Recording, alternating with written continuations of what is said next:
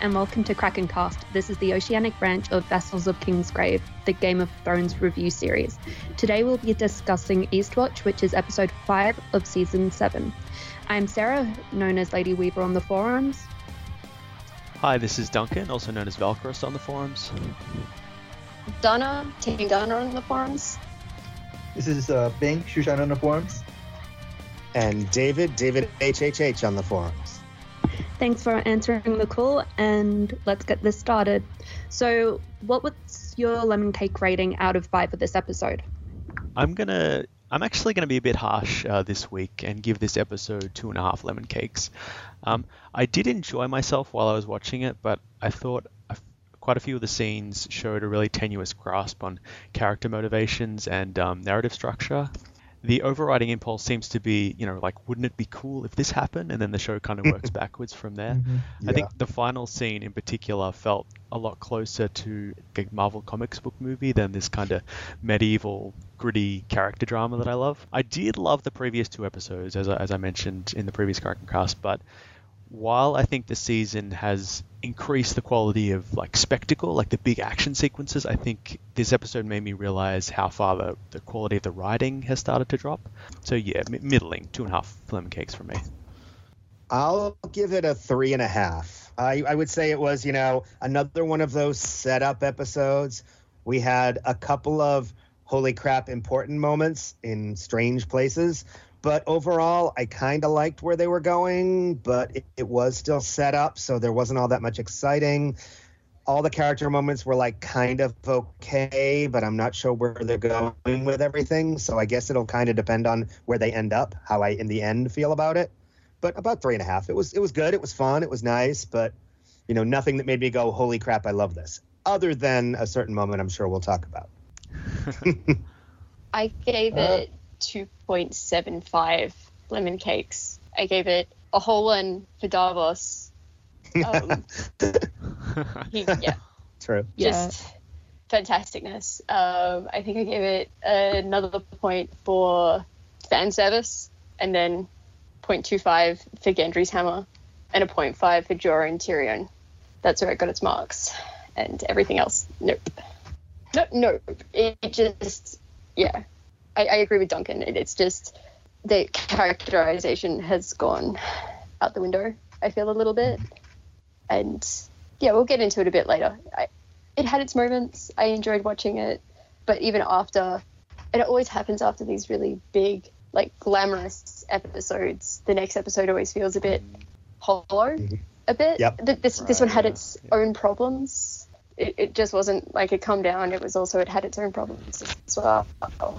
So I think I think I gave this episode like a three or three point five in the forums right after I just saw it. The more I think about this episode, the more and more stupid it gets. and and especially the the main plot, if you will, of this story, of the, this episode, the more it, it is it is incredibly stupid. I have to give it like a two, or probably one actually. Uh-huh. Wow. Okay because one thing that the writing is dropping, I'm, and I'm willing to accept a certain level of stupid if it if it is cool. It's, this is this is not cool enough to justify the stupid. Anna said, it is drag dragging all the characters character writing down with it.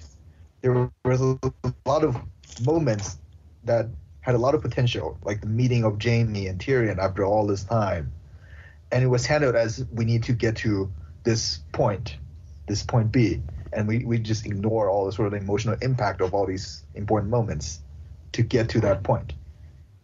And if that point is, is a cool point or a very nice plot line, then sure, okay, I'll, well, I'm willing to hand with that. But it seems the final point is really, really stupid. So,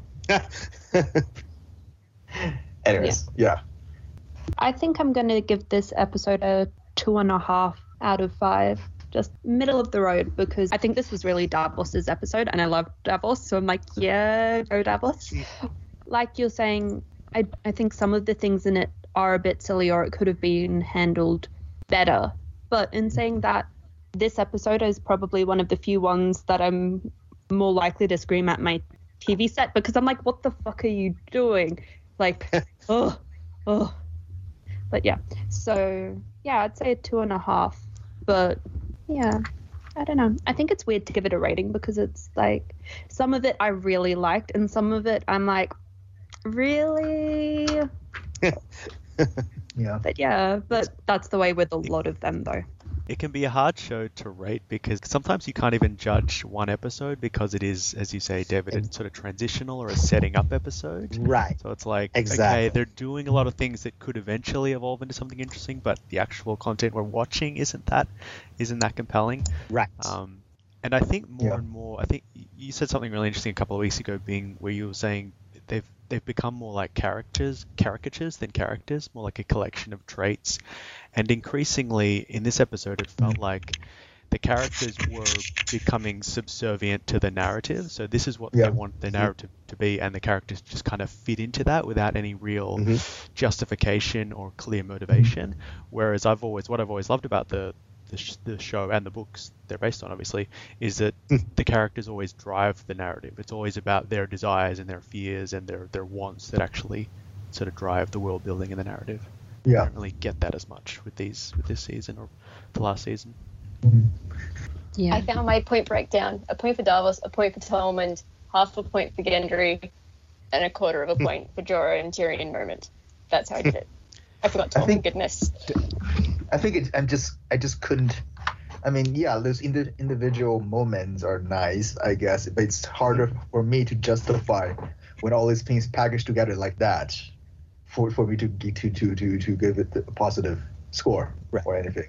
Well, I mean, again- scores matter because it doesn't. I, I I think it really depends on where they go with everything they've done this week. Like it could go in great directions that makes it a very important and awesome episode, or they could go in really stupid directions that make us look back on this and think, "Oh, this was the beginning of the crap." So it really it's hard to judge this because we don't know yet where they're going with some of this stuff. We can probably guess in some ways, but Right. you know, you never know if our guesses will be right or not. So And it is tricky because it is going off, particularly this episode, just sprung off in so many different directions. Like, Mhm.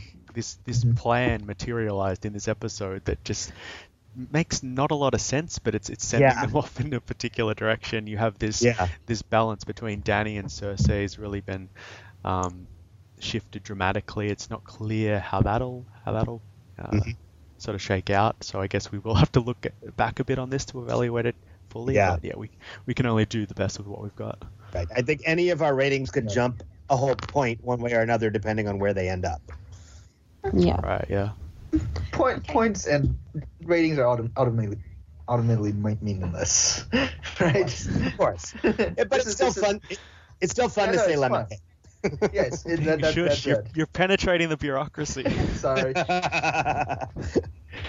Without a clear, consistent Alright. marking rubric, there's no way we could rate this or grade it Our effectively. house of cards. Um, Our and- Uh-oh. delicate house of cards.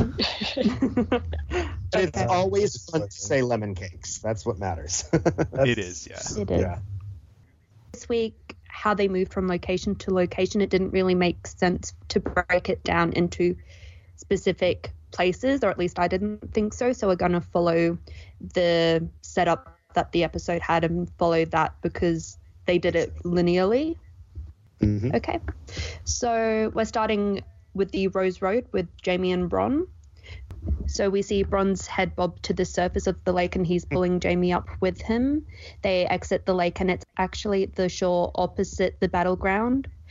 They talk about how they don't really stand a chance against three dragons because they hardly stood a chance against one dragon, and that Bronn doesn't envy Jaime's task of telling Cersei that they're royally fucked. Yeah, I mean, did we not all just see this easy solution coming? Oh, we were all talking, how could he get out of it? And we knew they weren't going to really give us those details, and that's fine. I mean, you know, Yeah. I mean, I don't think any of us really expected to get a detailed how did Jaime get out of his armor and all that. And, you know, I mean, I'm okay with that. I wasn't expecting it, so whatever. I think I think it basically confirms that he's a he's a Merling if he can swim in armor. Yeah. Oh, Confirmed. Huge revelation in Confirmed. this episode. Confirmed. as well, they would have had to have swum from the opposite side of the lake all the way there, and I'm like, that's not gonna happen. He'd drown on the way. That With no Dothraki around them. yes, with no None at. Dothraki, just because that's how they did it. Yeah. I mean, it's not it's not a big Yeah. deal to me. It just would have been nice if he had like not had his armor still on, because then at least you can imagine Bronn sort of pulling Yeah. him above water. But the fact that he's in his armor, it's just Yeah. Bronn couldn't possibly have dragged him that far. I just found it really, really stupid because with how they ended the episode last time, it was with Jaime underwater with an awesome floating scene. So I'm like, okay, cool. We're going to start up with that scene, and no, it's with Bronn's head above water. And I'm like, oh. And It- it- with it Jaime in full armor. Shot, yeah. It, it was quite a striking, sort of ominous shot. So the fact that they sort of cut it off at its heels so quickly felt a bit Mhm. jarring. I expected it. I just It was a- expected it. It was a cheap cliff. It was a cheap cliffhanger. hmm Absolutely. It's nice to know that Bronn has surf life saving experience. Uh, they have that program happening in Westeros. I I said last week how much I wanted consequences to this battle, and the scene in the next one just showed that there is no consequences if you're a lord and you go into battle. Oh, you're a named character. You get to survive anything except Dragonfire. Bronn's got the most th- thankless job in uh, in all Westeros. His stipu- stipulations, like he's like, no, no, yeah, I, I- I was on Team Lannister pre-dragons, but now they're dragons, so yeah, I'm gonna, yeah, I'm sorry, I'm out. No, But he but that's got- actually the most Bronn-like response because it's he Right. wouldn't have stuck around against dragons in the book. So I think it's I think it suits his character more to be like, yeah, no, next time you see dragons, I am out. Goodbye. But he never got his payment. So that's the thing that keeps him around. Like we try to think that he was trying to be loyal and whatever, but he's claiming here it was just for that. The question is now, how long is Bronn going to stay on Team Jaime, or is he going to head to other sides, or will he just take off to save himself? Which would probably be the smartest move. Let's be honest. Well, we see him in King's Landing later on. For so now. he's still hanging around, and he, he still really wants that castle. So Yeah. I guess yeah. Sure. and sure. we know that Tyrion and Bronn see each other again, so he might actually go and join up with Tyrion because there doesn't seem to be any hard feelings there, Mm-hmm. Right. Yeah. Which is weird. Um. I which doesn't I, make I, sense. I will say, I think this is um, uh, uh, this is probably one of the better parts of the episode for me. Just Jaime's reaction to Dany's attack, like he's really shaken up by what he Yeah. saw, and I think it makes sense with like his whole psychological connection to the Mad King and how he had to kill the Mad King because he was trying to burn everyone. So the fact that his daughter's returned and is kind of, you know, threatens to to um, resurrect the Targaryen horrors and all that. It's, it's like Mhm. Jaime's nightmares coming back to haunt him, and him and uh, him sort of contending with Cersei, this this monster in his midst that he's like terrified of and also loves. I think he, in a weird way he's emerged as a bit of a the sort of one of the more central characters of the series because uh, of the Mhm. season rather because Dany is so powerful at this point it's almost like she can just steamroll over everyone um, and Jon and Tyrion haven't really had a lot to do this season they've just Mhm. kind of been trying to contend with Dany whereas Jaime has faced this really intense external conflict but also his kind of internal conflict in terms of his love for Cersei so I, I'm kind of I'm enjoying his uh, his character the most at the moment Right. Yeah. Right. Even if it's different from the books, they're going in interesting directions with it, I think. So we'll see where that goes. Okay, so this is the Rose Road Part 2, and it's with Tyrion and Daenerys. So Tyrion walks through the corpses and ashes of the battlefield towards the dragon, and the Dothraki are shepherding the surviving members of the Lannister forces towards it as well. Daenerys stands in front of Drogon and gives a speech about how she is going to break the wheel, and that the wheel actually benefits people like Cersei, Cersei Lannister and she gives them the choice of bending the knee or dying. Randyll and Dickon Tarly both refuse to bend the knee and are executed by Dragonfire. Dickon is uh, living up to his name, being a dick. hmm well, Dude, I was actually really impressed because I was like, yeah. I was so pissed off with Dany in this scene. I was like, no, I hate you. Stab, stab, stab. I Yes. really, really liked Randyll and Dickon in the scene because their response to it would be more like my response because I would just be like, no, goodbye. I'm going to die. I don't give a shit. Fuck you. So Well, One of the things Oh, no, I thought was a coward. interesting. I would bend the knee immediately. Bend the knee. Well, like- one of the things I was trying to the figure dragon out. flying and bend the knee like immediately. I was trying to figure out why why Randyll was being so dedicated to Cersei when he really hasn't been until now, and given that she, you know, was responsible for the death of Olenna and all that, and I was trying to figure out what was going on, but it, it became clear as he talked more that remember one thing we've seen with Randyll all along is that he is xenophobic. Remember, he hated Gilly for being a wildling. He hates foreigners. There's certainly a certain amount of uh, political commentary going on here. So I think that's really where they were going with that was the whole reason he couldn't is like I'm not going to let this foreign princess, even though she was born here, you know, and her foreign hordes come to us. So for that reason, I'm going to stick with Cersei, who I don't actually care about at all.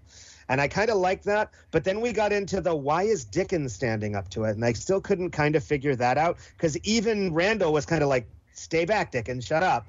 And then he stood up and was like, okay, I guess I'll stand with you. That I thought was weird. I couldn't figure out why Dickon, I think he's just trying to be like loyal to his father, but it just seemed weird. The idea there is that uh, Dickon was has been so brainwashed into his father's ways that he, in the end, he followed his father to his death, even though that's not the outcome his father wants, and sort of a tragedy of Randyll's parenting, I guess. Maybe. It's Yeah. it's like they've made this decision and it might not have been the right one, but they made it and they suffered because of it and they fought on that that Mm. choice.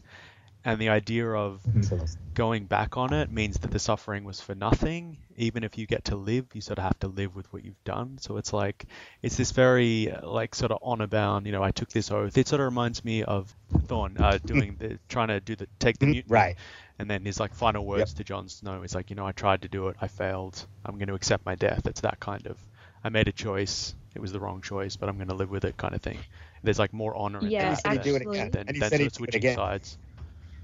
You know, it actually kind of reminds me of Stannis because it's that sort of mindset where you'd break mm-hmm. rather than bend, where you'll just keep standing up until you're killed. So mm-hmm. yeah, Exactly. I think it's yeah. really interesting. it's sort of a world of impossible choices for a lot of these characters because there's so many claimants to, to the throne at various points. It's like if you choose one, you're betraying another, but all you've got is your own sort of personal honor, your own personal code. So that's all they have to cling to. On the plus side, though, Sam can now keep the sword with no one giving him any crap. I know. You know, with them killing Dickon and Randyll, I'm like, Sam is still a member of the Night's Watch. Only problem, otherwise he would be getting The cat- the, his the that castle, the swords, Mhm. and he would be inheriting all that. And I'm like, do you think they can say Little Sam's his son still, and then Little Sam will claim it all and inherit? Oh my god, yes, he's like Lord of the be Rings awesome. now. oh, that's awesome. Lord of oh my god, yeah. and this little wildling baby is Lord of the Rings. Yeah. Yeah. Well, except that he's not actually his kid, but shh. Oops. That's, Oh, that no, doesn't yeah, you're matter. right. But Sorry. Sam has claimed him as his own, so Yeah. Yeah. yeah. That's Two adopted. points Well, it I, makes I sense. have out of that scene is that Although he is a it- bastard. So as a bastard, uh, Doesn't matter. There's nobody left. I um No, There's no Tyrese um, left. you There's can not just even instate them as a member of your house because isn't it if they're a bastard, the head of the house can actually make it so you're no longer a bastard and you can inherit all the king does. So I mean, the king- the show already has I that. think the has, has king- the, the president I think of only- Ramsay. I think which only would the be king Jon. can do it. So, which is Oh, Jon. yeah, of course, so. yeah. yeah, so it By the did happen. One one little thing I just wanted to say about this scene too is I don't care how many times she says it, Dracarys just never gets told. I can hear it It- it a million times and I'll still be happy. Oh, I am I'm- so I'm not a Dany digging- fangirl. So, oh, I hated her bit. I actually wrote down an argument against her speech. I was like, no, bad.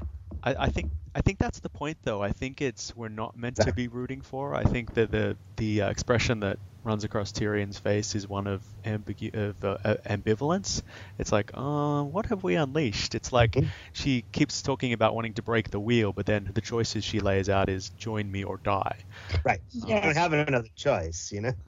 The thing It's is, not really a choice. Yeah. With that choice, in any other battle, the soldiers, it'd be, hey, you lived so you can regroup later, or you can go home and actually spend time with your family, make sure the harvests are in, any of that sort of thing if they make it home. Whereas she's like, you can join me again and do all the battle again or die. In some ways, she's worse than the Lannisters because the Lannisters take prisoners and then hostage them, ransom them, and, and all that. But Dany's just Yep. Mm-hmm. all or nothing, scorched earth.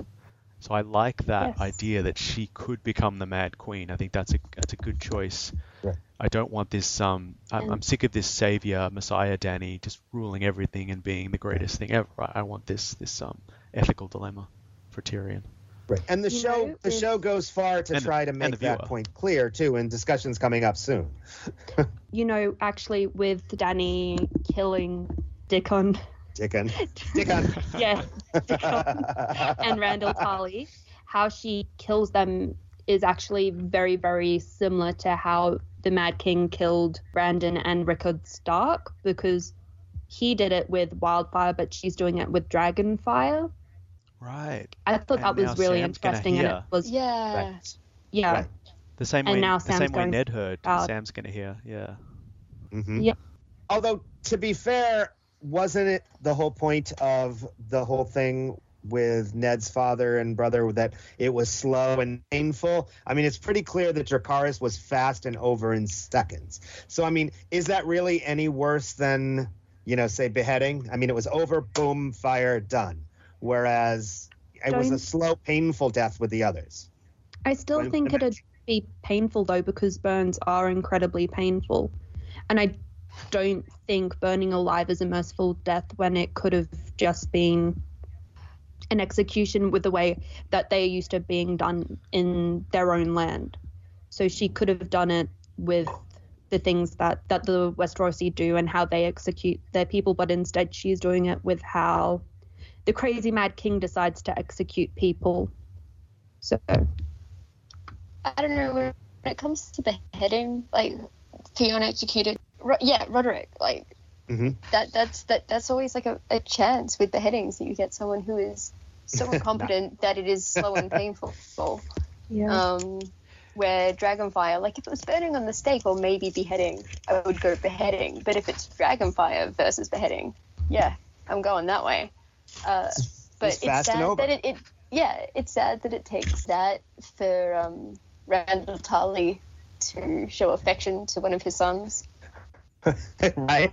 It had a little handhold at the end. And in my I liked it. alternate alternate history uh, thing, if imagine if Randyll Tarly, then he did let him take the black. It's like two weeks later, the Night's Watch is just like tip top fighting shape, They would be too. marching around, shield walling everywhere. Yeah, exactly. Just Right, gets being up there, whipped. whips him into shape, and leaves like this awesome Night's Watch military. Well, in saying that, at least they did get burned because otherwise they would be turned into whites, and you don't want Randyll Tarly to be against you. So, Oh God, as a white. that was one of the funny things I thought about the scene was was that like if he had gone to the wall, he would have been stuck fighting whites. That might have actually been worse. so maybe she should have sent him up there. But Maybe she, she'll start she- sending people to the wall now that Jonah's Actually- like, no, seriously, they're fucking coming. Well, she actually was considering sending him to the wall. He doesn't want to go. I think she was she would be alright with him sending him to the wall. no, wasn't it? She said that it was bend the knee or die, and then Well, she said that, but she They both said. Tyrion. no, she because Tyrion Tyrion. when- Yes. And it was, Was like- definitely Randyll Tarly that talked her out of sending him to the wall. Yeah. He Yeah. was like, no, fuck that. Only a like a queen can do that, and you're not my queen. So Yeah, which was kind of funny. I enjoyed that bit. but yeah, I think Tyrion did do a good job to try to talk her down and out of killing them, though. So I thought that was good. He did all he could. Right. Because he, he knows. Are you- he- he- on one hand, he wants her to be a good queen, but he also knows the sort of um, the propaganda that can be used against her. He knows this. The story that'll be heard is that she's she's burning people for surrendering. That she's got this this army of uh, Dothraki killing the Westerosi. There's a there's a good chance that this can be used against her. That, that the various other houses can unite against her because of what what she's done here today, and Cersei can use that. Yep. And the thing is, Cersei probably would because before Dany even got there or started fighting them, Cersei was spreading propaganda about her. Um, and it turned out in to be true. I some mean, of the Dany's previous episodes. right. Yep. Yeah, I mean, Tarly saw exactly why he joined um, Cersei in the first place because of this. Yep. Oh, man. You know, with Dany's speech and this saying that I know what Cersei has told you, that I've come to destroy your cities, burn your homes, murder you, and orphan your children. My first thought hearing that was, you've actually done most of that. You might not have burnt their homes, but you've burnt their brothers in arms.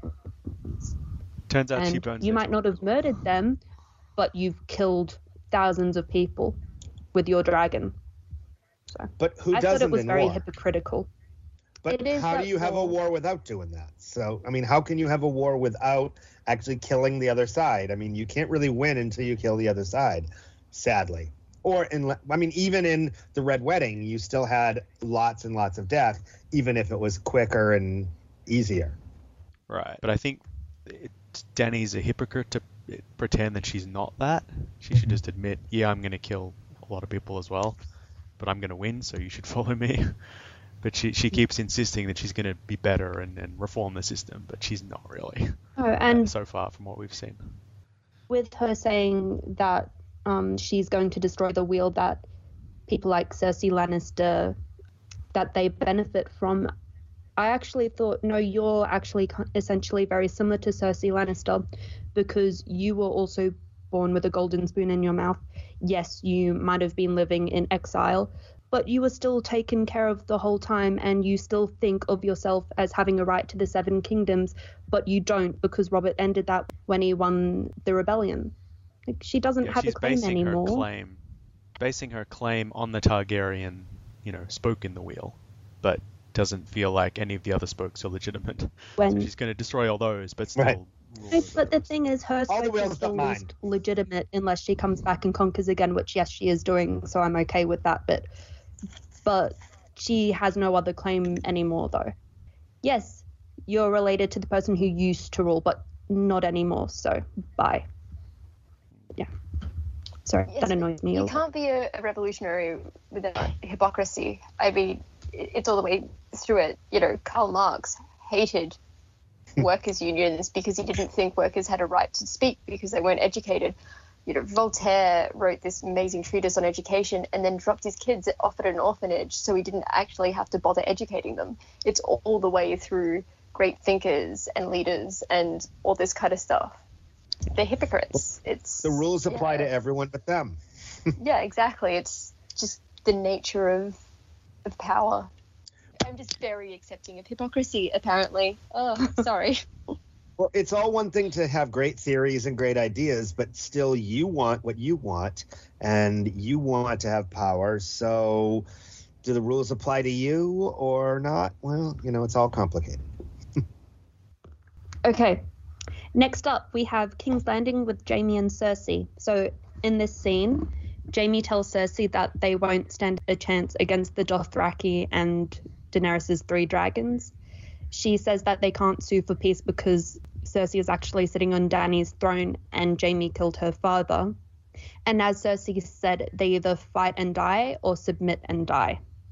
Yeah, I love Cersei's fatalism in this. Like she wants to just go Yeah. down with the ship. It's like I'm never gonna kneel again. I, I am the queen. I'm gonna die the queen in a blaze of fire. Like I love Lena Headey this this season. She's just all out, and her expressions are just like barely contain rage, just like pouring out of every every part of her body. Like when she hears Tyrion's name mentioned, her face just like twists into utter loathing, Mhm. and then she's like, "Oh, Yep. you've spoken to our brother, have you?" it's so good. with this the rest- scene, I actually thought she'd we'd get insane Cersei, and I'm like, no, you're actually pretty with it. Okay, cool. I'm Mhm. digging this. And and I think it's interesting this is the first moment where she doesn't actually think, I got this. You know, she's realizing when when Jaime comes to her and says, We don't got this. We've lost. And and I, it's an interesting moment, I think, you know. I did like also that um that the first thing Jaime says is that the Dothraki were really amazing in battle. And I, I liked that. It wasn't just the fact that, oh yeah, the dragons killed us all But I mean, we we talked about this last week how amazing the Dothraki were, and I love that Jaime stopped, you know, as the commander that he is, and recognized that, you know, even without dragons, we'd be pretty fucked here. But with the dragons, we're really, really screwed. And to finish Cersei's quote, like I disagree. I do think we see some of crazy Cersei uh, in this scene because the rest of that scene is like I've made my decision. Um, no, I know my choice. A soldier, a soldier should know his, and she's back to putting Jaime in his place and asserting her power over him. You know, you see that that need for authority and even authority over her own family and and her own lover as well. You know, she puts him right in his place to Cersei, thinking, you know, I should have been the one that had a sword. I should have been the one with the cock because I'm more of a man than Right. the men in my family. At, the same time, I really loved the looks on Lena Headey's face when they were talking about how Tyrion killed um, their father and Jaime telling her that it was Olenna, and that whole conversation and the looks on her face as it dawned on her that, oh, wait, maybe I was wrong here. And maybe he didn't kill her. And yeah, it actually, and, and Jaime's like argument that Olenna really did it and how it actually makes sense because let's face it, you know our son was a little Right. crazy and and even she had to admit yeah that actually makes sense that whole argument and i love that whole little bit and just her just in her eyes you could see the conversation changing her and i love that Um, I think that scene was quite well done with how she's just like, Yeah. no, but yes, okay, yeah, oh, yeah, no, yes, Mm-hmm. okay, fine. He didn't do it. Okay. I thought it was She's well done. Yeah. She's forced to reevaluate a lot of her decisions in the past few Right. seasons. Like she was hell bent on getting Tyr- revenge on against Tyrion, and then to realize he didn't kill Joffrey. It's like, oh, what That's was I doing all that time? It's it upends so many of her motivations, and the fact that she still wants to punish the Tyrells and kill Olenna, even though the entire family is wiped out. It's like she keeps running along this path of vengeance, but there's just there's Mhm. no satisfying conclusion to it. It's just a right a path to nowhere. So I, I thought that was interesting as well, where Jaime's like, they're all dead. There's nothing left to do.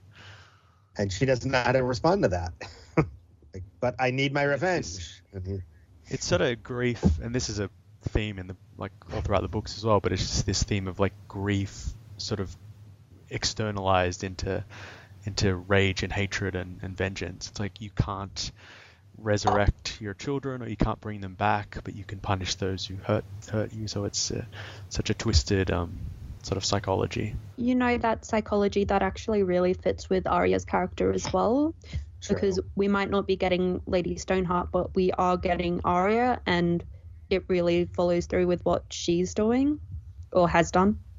It's interesting to see the Lannisters now backed into a corner because they've been on Mhm. top for so long, But now they're facing, you know, they've sort of extinguished so many people, so many lives, so many houses, but now they're coming face to face with their own destruction. And I think, um, I think it was the AV Club. They they picked up on the fact that during the scene where Tyrion's sort of walking through the the uh, the battlefield of all the dead bodies, like the Rains of this sort of low tempo version of the Rains of Castamere starts playing, Yeah, it was Mhm. uh, witnessing the Mhm. destruction of the Lannisters.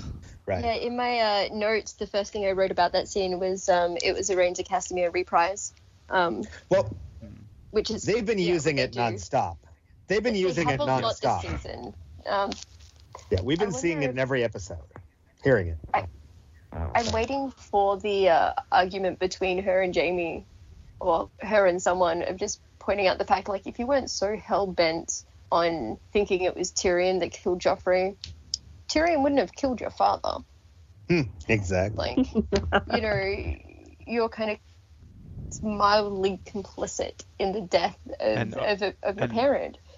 They wouldn't have had the trial with Oberyn, and he wouldn't have died, and then the Sand Snakes wouldn't have killed Myrcella, and then Tom, no you know, Yep, the yep. Faith wouldn't have taken over, Tom wouldn't have committed suicide. that's all it's the, it's the, true the fuse. It's the fuse that Cersei's Cersei lit. It's the fuse she lit that undid her whole life. I And it was hadn't all for nothing because Tyrion didn't do it. Yeah. Mhm. Oh wow, I hadn't even got like to that end point. I was just like, man, I hope Cersei realizes she's like it's her fault that Tywin is dead. nope, it's all her fault. everyone's No. dead. You know, if she hadn't have blamed that death on Tyrion straight away, the Lannisters would still be on top. or mainly on top, because a lot of the people who supported um, supported Dany actually were originally Lannister supporters. So Dorne would have probably been supporting the Lannisters, and you'd have the Tyrells potentially still supporting the Lannisters because I imagine Margaery might still have been queen. But even if not, they would have had enough people to um, destroy the Tyrells first before Dany even thought of coming over if they had have found out earlier. And if you go back to the early seasons, Cersei wasn't as evil as she was in the books, for example. Like, hmm you know, she didn't. It was it was often Joffrey that was doing the horrible things, like killing the bastards, and she was often she was always trying to keep him in check and torn between loving him but Right. also realizing what a monster he was becoming. But it's not until sort of the past few seasons, sort of post Joffrey's death, that she becomes really twisted. Then she has the Walk of Penance, and that really changes her, and she finally blows up the Sept, and now she's full blown monster. But you see Mhm. this transformation over time because she's lost her children, because she's hell bent on vengeance. It's it's uh, quite pronounced. And a lot of that's her own doing. And it's not just like I, I think those parts of her personality were always there, but with every tragedy that has happened to her, she is given the opportunity to act out her vengeance in a way that wasn't available to her before the tragedy. You know, before Joffrey's death, Joffrey didn't listen to her, so she didn't have the ability to act on it. You know, Tywin was keeping her in Mhm. check. She was able to do some of those horrible things under Tommen because he was more malleable, but now without anyone, there there's no kind of upper limit to what she can do now. Yeah, Right, and she was always constrained by having to wield authority through men like her father and her sons and all that, or Robert. But now that they're all dead, it's just her, uh, you know, unchecked. Basically, she can do fulfill whatever want or need she desires. yeah, Yeah, like I, I, Cersei's the perfect example of soft versus hard power. She's had to wield soft power for most of her life, and now she has hard power, and hmm she's going batshit fucking crazy with it. She's wielding it in a way that she sees fit, which is dangerous. There's a nice parallel with Dany and Sansa because in some respects Sansa is this is her first shot at power now that Jon's gone. She has control over Winterfell and by extension the North, and she's uh, much more restrained in it, but also has these ambitions that she's not comfortable with. And Dany, I mean, I guess Dany's had the most hard power for the duration of the show, hmm but she's struggling now as well. Um, one, because she doesn't necessarily understand the politics of Westeros, but two, she almost has too much power and she's too willing to use it. It's, it's sort of too totalizing in its power. It, d- Mhm. destroys everything. There's no precision to it. At the same time, we can't really criticize Cersei too much because by the time she finally has the power to do anything, um, she's got this massive force coming in and attacking her, including dragons. So it's not like even if she was smart or good or a great ruler or whatever, like what could anyone? I mean, anyone in Cersei's position, you put Jon in Cersei's position or anyone, what could anyone do against? Dany, the Dothraki, and the dragons. Never mind all the others that We- we've managed to kill. You know, so Which is the sort of the great the great irony that you can be the greatest manipulator and power player and puppet master like Mhm. Cersei or Littlefinger or Varys, but that's all rendered moot against the dragon, against Exactly. the nuclear weapon. exactly. Next up, we have Dragonstone, and this is the scene with Jon Daenerys and Jorah. So we have Jon touching Drogon's face, and we also have Jorah being reunited with Dany. not exactly subtle the stuff with with Jon and Drogon. Like we're, we're not even being remotely subtle. I kind of wish it had been one of the other dragons though, because then we could get the hint that maybe he'll ride one of them, but not subtle at all. You know, this scene actually reminded me a lot of Quentyn Martell in the books. I was like, are we going to get roasty toasty Jon? Oh, we did No, not. you know we're not getting that. You know we're not getting that. Still, And Dany's like, no, no, dragon, no, no, don't do that. and it would have been a really, really cool Easter egg for book readers. Oh god, how do you turn it off? that would be how they'll get rid of Jon. and it would be great. Um, were you guys? Was any or any any of you guys irritated that Drogon wasn't majorly injured by the by the spear? Like he seems fine. I thought that was going to put him out of commission for a bit. Yeah. Super miffed. Super Uh, miffed. He can fly. It's fine. It's, it, it- you can Right. get shot directly into that part of a wing and be fine. No. BS. Sorry. Uh, No. magic healing powers apparently. Like, I've never met a dragon, so I wouldn't know how fast they heal and, and whether that's Yeah. a critical part of it. I don't know. mean, Whatever. Birds do heal very quickly, but dragons quick. aren't birds. Yeah, and it hasn't been 24 lizards. hours. hasn't even been 24 hours, but yeah. Could be I, I very would like slow. maybe maybe just like poison. a yeah, or, or just like a, a kind of rough landing, like Drogon just stacking it on the uh on yeah as they land come in. Um, also, the Yes. other thing that wasn't subtle is uh, Jorah's deep deep jealousy of Jon. Just rocks up and it's like, oh fuck, fucking you, Daario, again, again.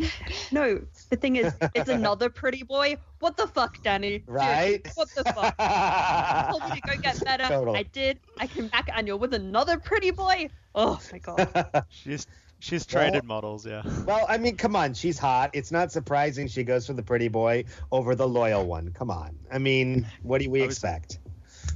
I was wondering if Jon was going to be like, "Didn't my father vow to execute you for slaving, and you fled the country?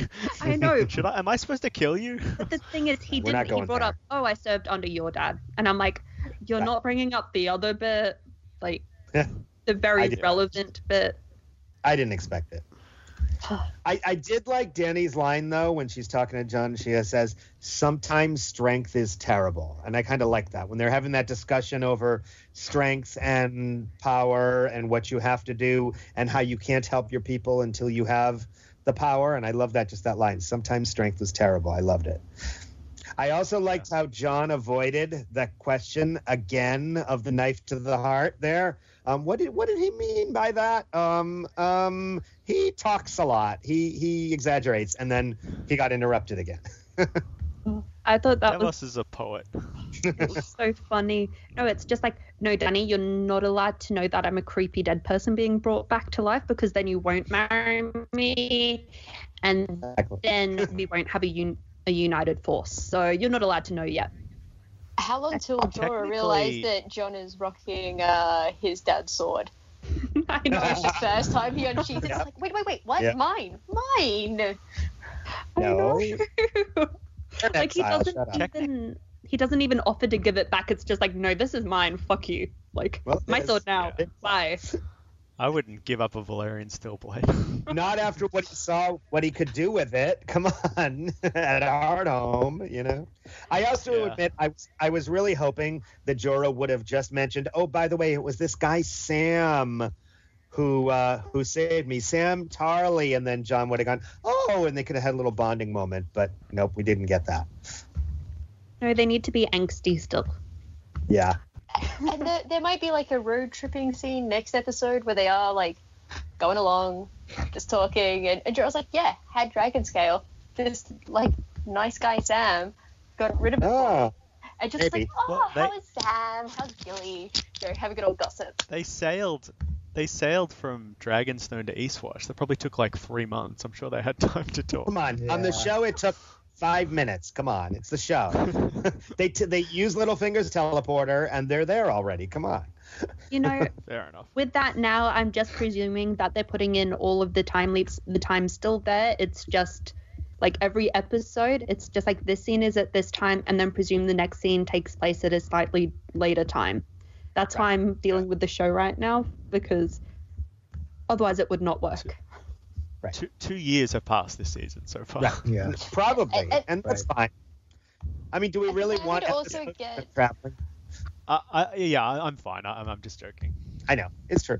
How We can annoying still would it make be fun if they had worked it out and like after every scene transition there was like three months later, two weeks later, ten days later. It would be so frustrating. I'd Little, actually like, find it really 24 hour clock in the corner. It'd be so funny though, or like a date in the corner. That would be really funny. I'd love it. um, oh, Jon with that scene, and Dany's like, "Oh, my dragons are my children." I could see Jon just thinking a little bit, being like, "Damn, this chick's nuts. I need to get out of here." yep. That's what I thought. I was just like, "Yeah, she's lost it, bro. Get out while you still can." No, Jon has a direwolf. He totally gets it. Like True. anyone True. who's a pet owner is like, they're my baby. Um, but she has like Fair three dragons instead of like a direwolf, and if if Ghost was around, Jon would just like put his hand on me. He's like, I totally get it. You know, I mean, they grow it's up not like so we've act- It's not like we've actually seen Ghost all season, but we know he's still there somewhere. Yep. We hope. The next two scenes, the first one's at Winterfell with Bran, and we have Bran walking into at least one of a murder of crows, and he flies them north of the wall to scout the White Walkers, and he sees their army marching towards the wall. And then the next scene is at the Citadel with Sam and the Archmaesters, and the Archmaesters are all having a meeting and reading messages. One of them is from Winterfell, and that's actually about the scene we just saw with Bran walking Got there so And- fast. so quickly. And then Sam advises Sam advises the maesters to listen to Bran's note and to urge every lord to send their men north to the wall and have every maester hunt through all of the books and scrolls to find a way to defeat the White Walkers once and for all. But that's poo-pooed by Sam's mentor, and they decide to just send for clarification from Winterfell before they do anything else. So I Well, think I the don't think- clarification is a good move. Sorry. Right, I guess. I mean, Clar- I feel like the Bran scene, there isn't much to say. We saw lots of White Walkers. It was cool. The cinematography was amazing. We knew they were heading there. That's it. More of what to talk about is the Sam stuff, you know? Oh, uh, but also with the Bran Bran things, like I, I just Mhm. love that kind of like bugger off stare the Night King did. He's like, yeah, nice Yeah, jacket. that was cool. That was cool. Yeah. It was Is that fun. because of the mark or just because he's so smart, you know, or because he's so active or whatever? Was it because of that mark that Bran has? We don't know. I think Uh, it's I think just, he just saw because he has he's a like, death stare to like end all death stares. Like he could literally be like a primary school teacher or something. Just you will sit down and shut up. Like do it. get off my lawn. Yeah. when the archmaester was like talking about the history there and there were like two stories he told i couldn't hear the name of that first one he had told about did, did any of you catch that Oh, I I, did. That was uh, they Was said that a Jenny real story? Goldstone's claimed descent from the children of the forest, which is bullshit because Oh. she didn't. Her uh, oh, the ghost of High Heart who accompanied her was the child of the forest. So Jenny of Oldstones didn't say she had descent. And Prophet Lodos um, was around during the time of Aegon the Conqueror, um, Hmm. and he believed that the Drowned God would rise up uh, in the form of a kraken and d- destroy one of his dragons while he was riding it, and that didn't happen. Prophet Lodos was a descendant of Harren the Black, so he was just Oh. like, not only am I a prophet, I could be a king. Uh, and then, like 50 or 100 years later, you had like Lodos II, who claimed to be like the reincarnated Lodos, the first one, and he was like, yeah, I'm king, and everyone was like, no, fuck off, you know, and then he was beheaded. yeah i vaguely remembered that one. I couldn't remember the first story and i couldn't get the name. I listened to it like six times trying to hear what was the name? Yeah, they, they, they kind of just butchered Jenny of Oldstones a little bit, but not too much. right. I still liked it. I still liked Yeah, I I, I, I like that kind of like chuckles of uh, idiots from history. It right I thought it was Yeah. funny that they were gossiping about everything. And it's like, Psh, no. And have you told him about his brother and his dad yet? No, shh, don't tell him. I'm t- going to tell him later. Ugh, hmm stop that gossiping. weird. It's like the it's the Oldtown faculty meeting. All these like bitchy teachers or professors trying to get tenure, trying to Right. publish things. It really is. Serious note. I think their decision to send for clarification is probably the best one, seeing as they don't 100% know or 100% believe in the White Walkers. It's actually the best decision because it's not completely brushing it off. You're still taking it as a possible threat, but you also aren't Mhm. going to waste all of your resources on it. Although at the same time, the answer to that question was standing right in front of them because, unlike anyone in that room, Sam has seen them. Now, maybe they think he's crazy, maybe they don't, whatever, but we know the Archmaester doesn't think he's crazy. So, why didn't I'm, I was surprised we didn't get a scene where the Archmaester, because presumably this may be the last we see of the Archmaester, which is weird because why would you bring a great actor in for such a, like, a role that may go nowhere? So, I'm, I'm wondering if we're going to get some Because get they some did the follow same up. thing with Ian McShane. Right, Yeah. right. I, I'm wondering though if they're going to go somewhere with this because remember the last thing Sam said was, you know, go search through your through the all the books you have and find a solution. Now we know later on in the episode Sam's going to leave, so that may be the end of it. But I'm wondering if the Archmaester, once he gets the follow up from Bran, will actually, you know, maybe later, you know, maybe next season or whatever, we'll get some follow up on this scene where the Archmaester does send his people and they do come up with a solution, or is that just the end of it? Or, and then Sam's gone. But we'll talk about that when we get to that scene, I guess. Yes, yes, yes, yes, yes. Sorry. I'm excited for that scene. right, because so much happened.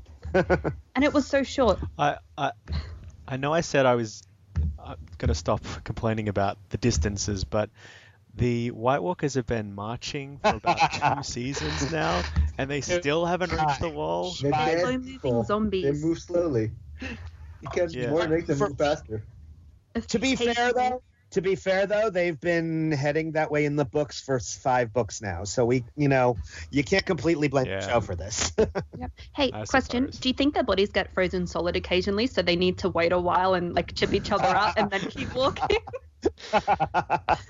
Because that'd make There's sense. like a, it's like a White Walker with a hammer. He has to like chip people off, like scrape their faces down, and It'd be really cool if that's why Uh. it takes so long to march everywhere. Get get Gary. We're frozen again. Walking. Biden's got frozen again. I mean, Yeah. if you look at the map, the, the you know the the lands north of the wall are huge, and they're walking a long way. Maybe that's it. Okay, next scene. So we have Dragonstone, and this one's with Varys and Tyrion. So we have Varys and Tyrion talking about how Dany didn't listen to Tyrion's counsel to not kill the Tarlys, and how Tyrion is still, at least in a way, culpable for Dany's actions. And they also need to figure out a way to make Daenerys listen to them. And the second part of that is with Jon, Dany, Davos, Varys, and Tyrion, and we have Jon finding out that Bran and Arya are still alive in a throwaway moment, and we learn that the wight Walkers are marching on the wall, and Tyrion comes up with a plan to bring a White back to King's Landing and prove that the White Walkers are real and a threat. I was really bummed that Jon wasn't more like thrilled or at least surprised. Yeah. that Bran Just- and Arya. yeah, are ditto, alive. That ditto, was ditto. And they- so annoying. Although he Any did get really bad news. He did get really bad news that they're moving to where Tormund is. So, but still, yeah, I wanted some reaction. Yeah, because it really was a throwaway scene. It was like, oh, they're alive, whatever, next. Yeah. Yeah. Because it's not like, but like it wasn't like, Bran, saw, you know, Bran saw in a vision that the White Walkers are marching on Eastwatch. What does like? How does he process that? That, you that's, don't. that's a lot. That's a lot. I mean, yeah. Like bullet point one, Bran is alive. Bullet point two, he has visions. Bullet point three, he saw the White Walkers marching on the wall. and Arya's alive. it didn't, it And just- Arya's alive. Yeah, too. and Arya's alive. Yeah, exactly. That's all. That's a Ugh. lot to process. no, like um, it's just like where's his character? He should be ugh, processing this. Hey. It's just like plot point, plot point, plot point. There's no Yeah. there's no contemplation or In the TV or- series, uh, uh, Jon actually knows that Bran is still alive because Sam tells him, unlike the Yeah. book. yeah. Um, um, I know, but, but, he, he yeah, it's still he- like- he's beyond the wall. He could be dead. yeah, it's by like, now. oh, Bran got it's, home. Bran has powers. He saw something. Arya is alive. Yeah. I mean, Arya maybe, alive would Yeah, maybe it's just Jon being Jon. Like even when he gets good news, he's like all broody and shit. And like you probably got like a line of good news and then like three lines of like, oh, we're fucked. well, I mean, it's Um, a lot at once. To be fair. book five when Jon is thinking about fake Arya, trying to like he Melisandre sees the vision of the girl and the grey horse riding towards him. Like that's a huge moment for him. Like he's Right. caught between, you know, remaining this neutral figure of the Night's Watch and have like all these re-emerging love for his family that he thought were dashed with the Red Wedding. Like that, that there's this growth there, and it's just just completely ignored on the show. It's it's bizarre to me. Like the, all these amazing reunions are happening, but they're so happening so fast and happening with so little sort of weight and, and context and yeah, it's just strange to me. or Like it, like uh, last season, the the re- reuniting of Sansa and Jon was like I thought that was really well handled. Like it was so Mhm. Yep. so powerful, Very. so emotional. I them cried. running in, hugging each other, talking about what their experiences. Like that's what I wanted to see with, with all of the other Starks. But it's just Yeah. there's just not enough time, I guess. No, um, with it as well, with this scene, we know Jon's getting awful news as well, but they could have had a shot of him later on talking to Davos or Tyrion about being like, I can't believe they're still alive. I can't wait to go home. Or even as they're leaving, being like, I'm going to be able to see my siblings soon. Like anything, Mhm. like Yeah. just to be like, I'm super excited about it. I might not, not have Mhm. shown it in the meeting, but I'm so thankful they're alive. Like they, he could have had a conversation with Dany, which could have like brought them closer together. Where he's Mhm. talking about, I thought they were dead. I want nothing more than to go back to Winterfell and hug them again. But it's my duty. I have to go to Eastwatch and, Right. and defend the North. Like that could have been a cool character moment where he's Mhm. actually they're building chemistry. But it's just, yeah, I don't know. Him having a conversation with Davos, and- as Duncan said, like I want to see my family. I, I need to see them, but I have these responsibilities to go north. Um, Right. Yeah, and, and Davos could be like, I, I'd do anything in the world to see my son again, but I can't. But you can, you know, go to Winterfell. And he's like, no, but I have to go. Yeah, it's like, Right. know. Just and I, although to, Interesting. I don't know. I feel like if if he really did think about it enough, he would have to go home. I mean, he would have to, and he Yeah. and and story wise, we need him to get to Eastwatch. We need the big big battle we're gonna get next episode. You know, that's clearly like the centerpiece of the season. So Right. I mean, Right. this is Exactly. this is one of the problems that you have when we're trying to get to lots of things happening very quickly. That sadly, these character moments have to unfortunately fall to the wayside because otherwise, Jon wouldn't go to Eastwatch. You know, he would be going home to see Arya. He would be doing that stuff, and and you know, story wise, I mean, I, I feel like the writers are now in this because they have like what we're down to uh, eight episodes left of the show, right? They kind of don't have time for those moments, unfortunately. Well, here's the thing. So, do we think that this is them following George's notes still? We don't know. Is this still a thing, or is this them just coming up? This is a cool idea. We're doing this, and they're just doing it regardless of whatever else is happening. Because I think they kind of just wrote themselves into a corner of the and and they, they for some reason they think this has to be the way we do we're doing things with this plot. We're taking it this, this direction no matter what. Sadly, we don't know, and we won't know for probably this is this is a really stupid direction they're going. right. At the same time, this probably won't even be in Winds. Where this is probably in Dream of Spring, Spring territory, so we may not have an answer to this for another, God knows, eight years. 20. I'm betting 20. I, I, I'm trying to be nice here. I'm trying to be optimistic. no, I, I agree with with Bing. Like I, I'm, I, I don't even think I don't know. Arya will ever get back to Winterfell. I, I'm not convinced of that at all. In the books, I, I don't. Oh, right. yeah, I, I, right, I'm, right. I, I don't have that warm and fuzzy. Like I, I don't think she will get back home. I, I think that's going to be the heartbreaking part of her story is that she's never able to to get home because all of her story is doing a weird loop to get home kind of thing, and, and that's never going to happen. So I don't think that in the books I'm going to get a Jon and Arya moment, and it would have been really nice if they did it in the show, just so Arya could be like, "Look, I kept Needle," and Jon's like, "Wow, that's so cool." Um, yeah, It's it is yeah. really I, I, the other the other complaint, I guess, is they're doing too much fan service. It's Mm. like, wouldn't it be cool if these things happen? But it doesn't necessarily suit the journey that the character's are going on. Oh, Gendry gets a hammer, but I don't get Jon and Arya reunion. no, we're gonna get You're doing Right. Gendry We will. Arya We reunion. will. Better. we No, will. Jon and Arya. Yeah. We will. We're not there yet. Gendry and Arya is going to be, if they do meet up, it's going to be weird and sexual, and I'm not okay with that.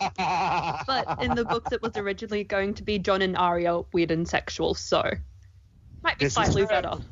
this is true. I really loved Varys talking about his regrets about ser- when he served Aegon and the whole bit where he was like, I, I Yeah. convinced myself that it wasn't my fault, but it kind of was, but he doesn't say that. You know, I really loved that whole bit. And I also loved all the little bits of history we're getting, particularly like this bit with Varys, but a lot of it. You know, and I, I also like the little bit when when Varys goes, "Yeah, we got the scroll, and of course, you know, it's sealed. What are you talking about?" Tyrion's like, oh, "Okay, what does it say?" He's like, uh, "Nothing good."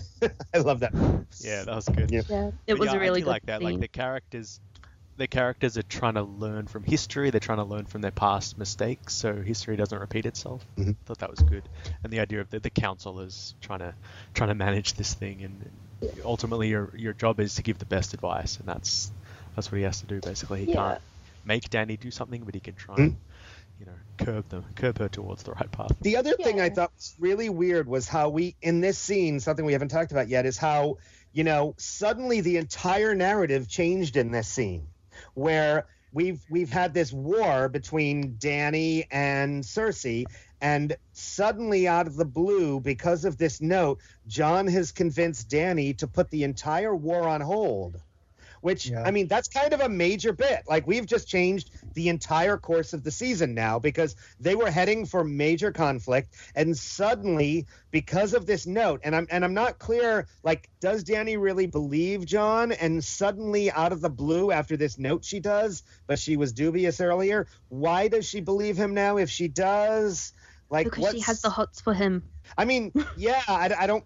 I feel like it hasn't been earned on the show, you know, here where like, you know, she suddenly decides, okay, I'm gonna pr- sue for peace with her to beat the White Walkers, but yet ten minutes ago I was like destroying all my enemies. Like, it just seems to come out of nowhere, and it's weird.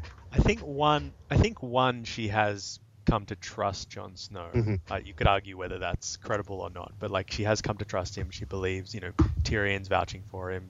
You've got these messages, blah blah blah. And the other thing is, I guess the battle from last episode was incredibly damaging to the Lannisters, so maybe she doesn't see them as much of a threat. Like Cersei still has Mhm. King's Landing, but their army has essentially been obliterated. Yeah, I could see that. I could see And that. if The Tangled Tyrell, I has mean, told the- us the reach. anything, the power of the smolder is strong. but he's not smoldering at her. It's more like smoldering into the distance.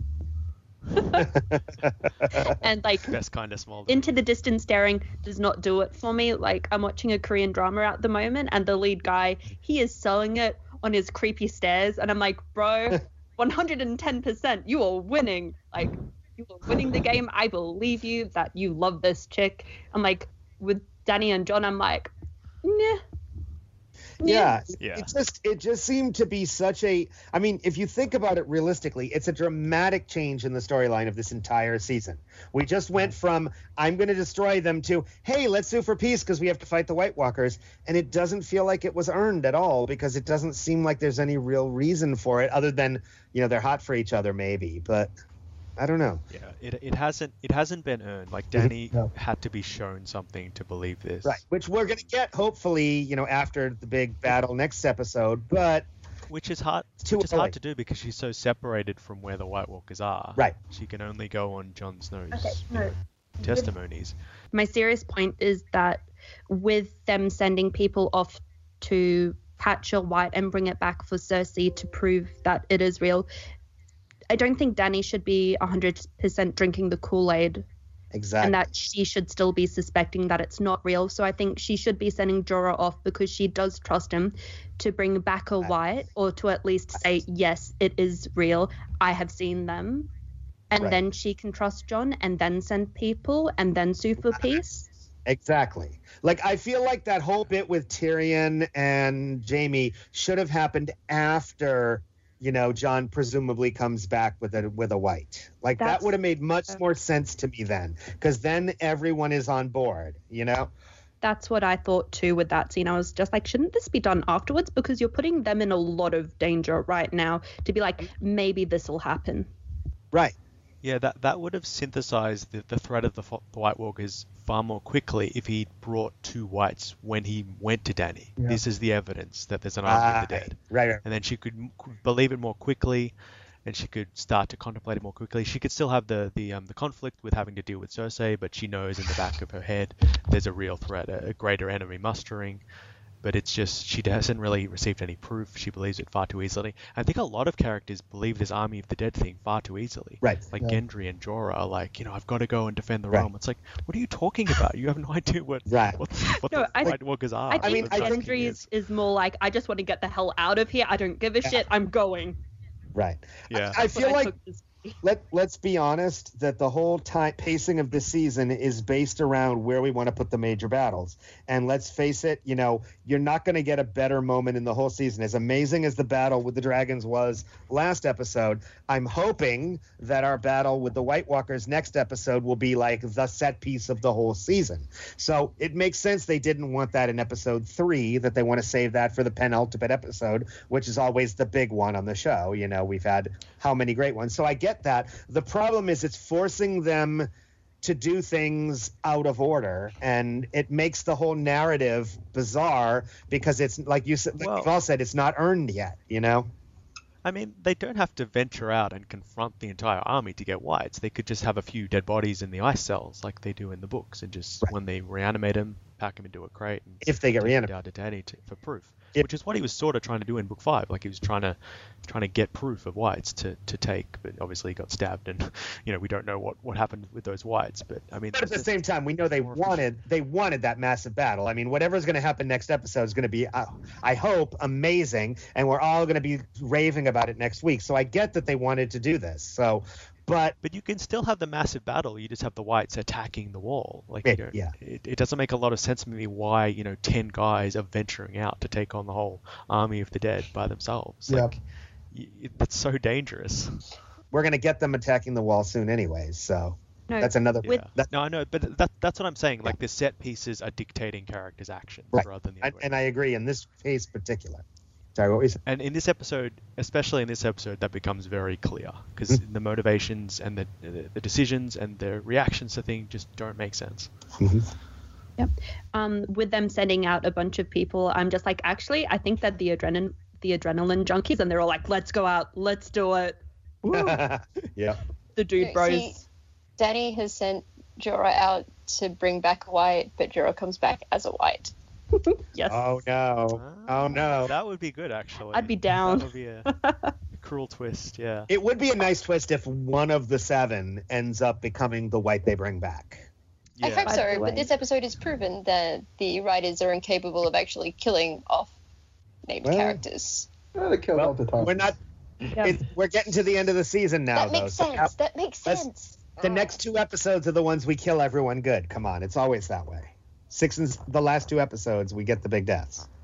I mean, one of those seven at least is not coming back, and probably two or three. Let's be honest. You know, you I really kind of care hope if it's. Beric or Thoros dies. Yeah, I think it's going to be one of those two that crack it, but I'm kind of hoping Tormund does, and they bring Tormund back as a white, because then you'd have like a oh. massive, big, tall, hairy white. So that'd no, be really see, funny. if you want that, the taller person is Sandor, and I am very happy with his death. I, Sandra. I am Sandra- not Yeah, happy yeah, with his death. yeah, I- they brought him back. Like, don't kill him off straight away, please. Oh, and then we could get now we could get white Cl- Clegane Bowl. Oh, Ooh, God. Actually, that'd be cool. I'm down for that. That's exactly what's in the. White Clegane Bowl. Yes. We've cracked it. We've got, cracked it. got two zombies fighting. Yes. Damn it. Oh, come on, that's great. Making zombie noises. yeah, that's his, that's his uh, catchphrase. Oh, scary. Uh, should, should Okay. move Okay. on to King's Landing? That's my moment of the episode. Moving on, we are now going to Winterfell, and this is with Sansa and Arya. So, some of the Northern Lords and the Lords of the Vale try to crown Sansa queen in the north, but she shuts them down, and Arya accuses Sansa of coveting Jon's throne. So weird. I actually really liked how Sansa shut them down because she listened to them and she's mm-hmm. like, "No, Jon's still your king. Sorry, Yep. no, bye." And I thought it was really well done from a political perspective, being like, "I need to listen to you, so I know for a later date what your qualms are, and I can use that to try to stop you from leaving then." So I don't get why Arya tried to pick a fight with Yeah. Sansa about listening to them. I don't think she should have done that. But I think saying, I think you might want the throne, yes, she can say that. Right. But I still don't see her reasoning for thinking that Sansa wants Jon's throne. because she's Yeah, watching get Sansa and she can see her ambition. Um, Right.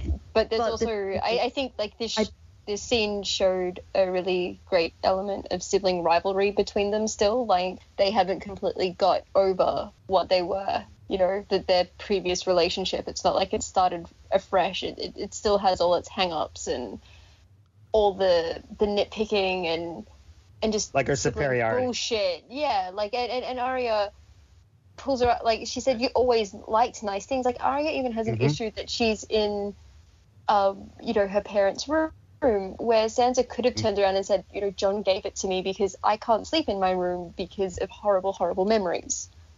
Yeah, Um, and I think she yeah, should have said that though, because I think that is Yeah. one of the reasons why Arya thinks she wants to be queen. Because it's no, it's because I was raped, and that's the room I was raped in, so I need a new room, and this one was free. hmm Yeah, Arya's very she's become very barbed and she's struggling to talk to people and I think they're both struggling to become a family again. Like they're Mhm. just out of rhythms and they're very untrustworthy of other other people and very hostile. I guess because they've been, but they've both suffered so much at the hands of others. So I think the animosity makes sense. I, I, I'm with Sansa. Like I think she handled things Mhm. fine. You know, she has to placate the lords. She has to keep things on an even keel. No, the answer is not to start lopping off the heads of your bannermen when they when they disagree No, with because you. Because if you So I'm- do I'm that, you have a Robb situation and goodbye Right. all of your cast arcs. exactly, or you have a Dany situation where she's yeah. What- So I, I think it, it. I get the I get where the animosity is coming from from Arya, but I, I'm with Sansa. Well, I feel like we're getting, you know, we've seen a lot of times in these discussions of all the different characters who's good at fighting wars and battles and who's good at the politics. You know, we talk about like Tyrion may not be good at war, but he's good at the politics. And Sansa is not good at war. She is not a fighter, but she has learned the politics from the best.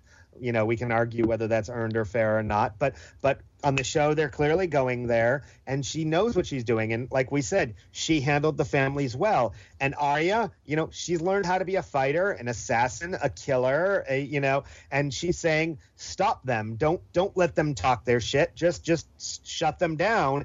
And you know Sansa's saying that's not the smart way to do this you know and and she's right and and it's nice to see Sansa for once you know we, we we talk about how often she doesn't play smart or she doesn't know as much as she thinks she does but here she is doing the right thing as we've kind of agreed right?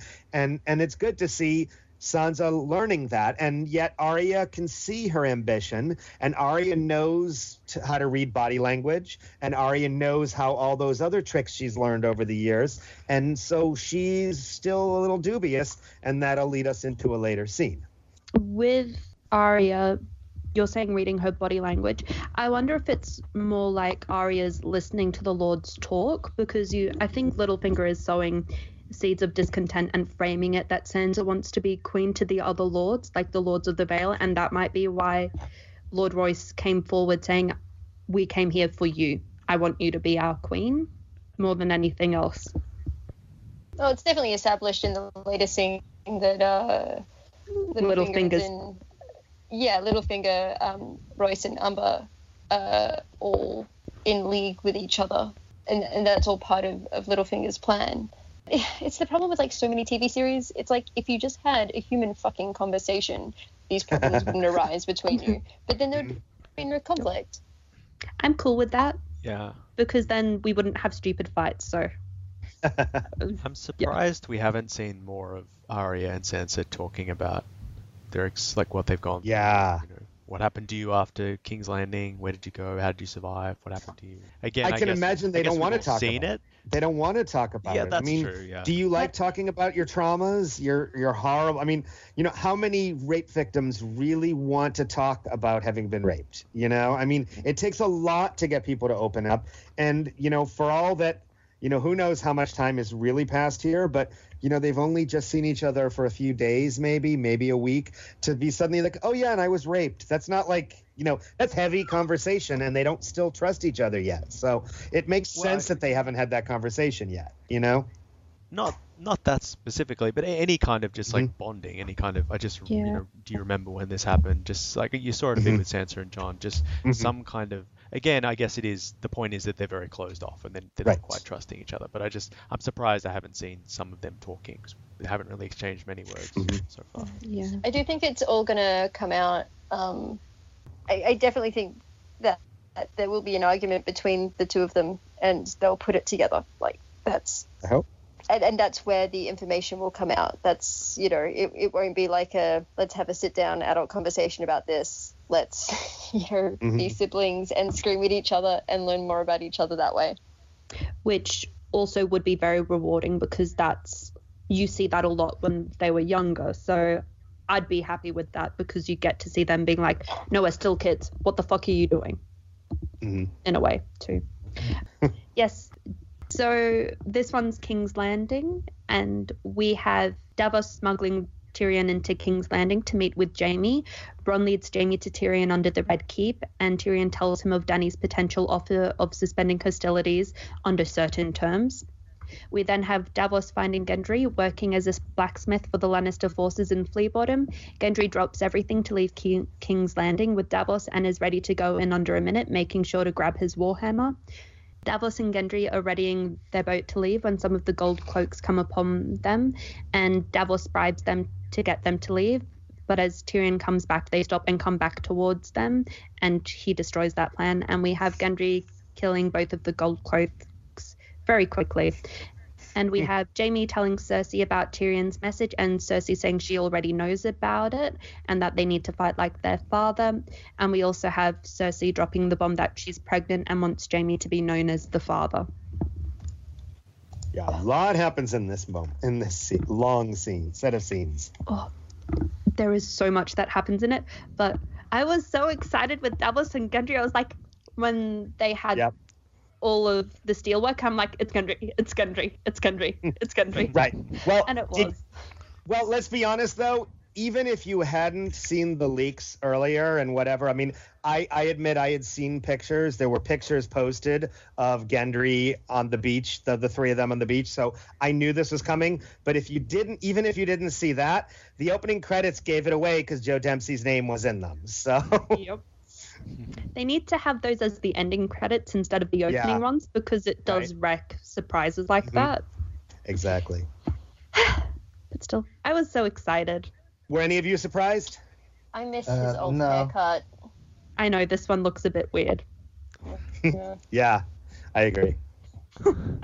I, I was more just like perplexed at what their plan was. Yeah. The fact that they just Yeah. rode a rowboat up, landed right next to the Red Keep, just waltzed in. Mm. You know, isn't Tyrion like the most wanted man in Westeros? exactly. And the thing is, he's very distinguishable as well. It's like he didn't just lose half of his face, he lost half of his face, and he is considerably shorter Sure. than most of the population. Like, it's like it, very it wasn't. I mean, I, I like that Davos said, you know, I haven't been here for years. Uh, my smuggling days are over. They won't recognize me. But Tyrion, I mean, he's, Yeah.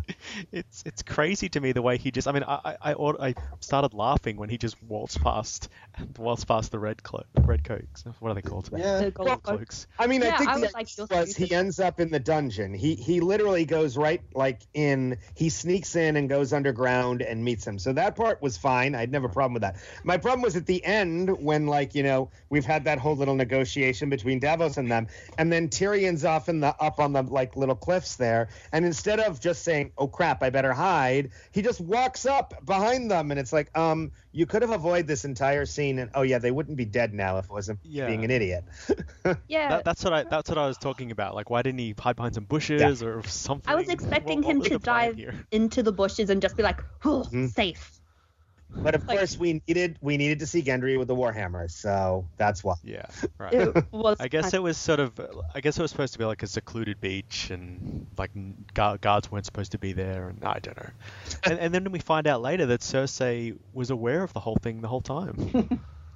Well, she discovered it probably after. I mean, like right after. After, oh, okay. I'm guessing she got Right. the news right after because we don't know how much time passed there either.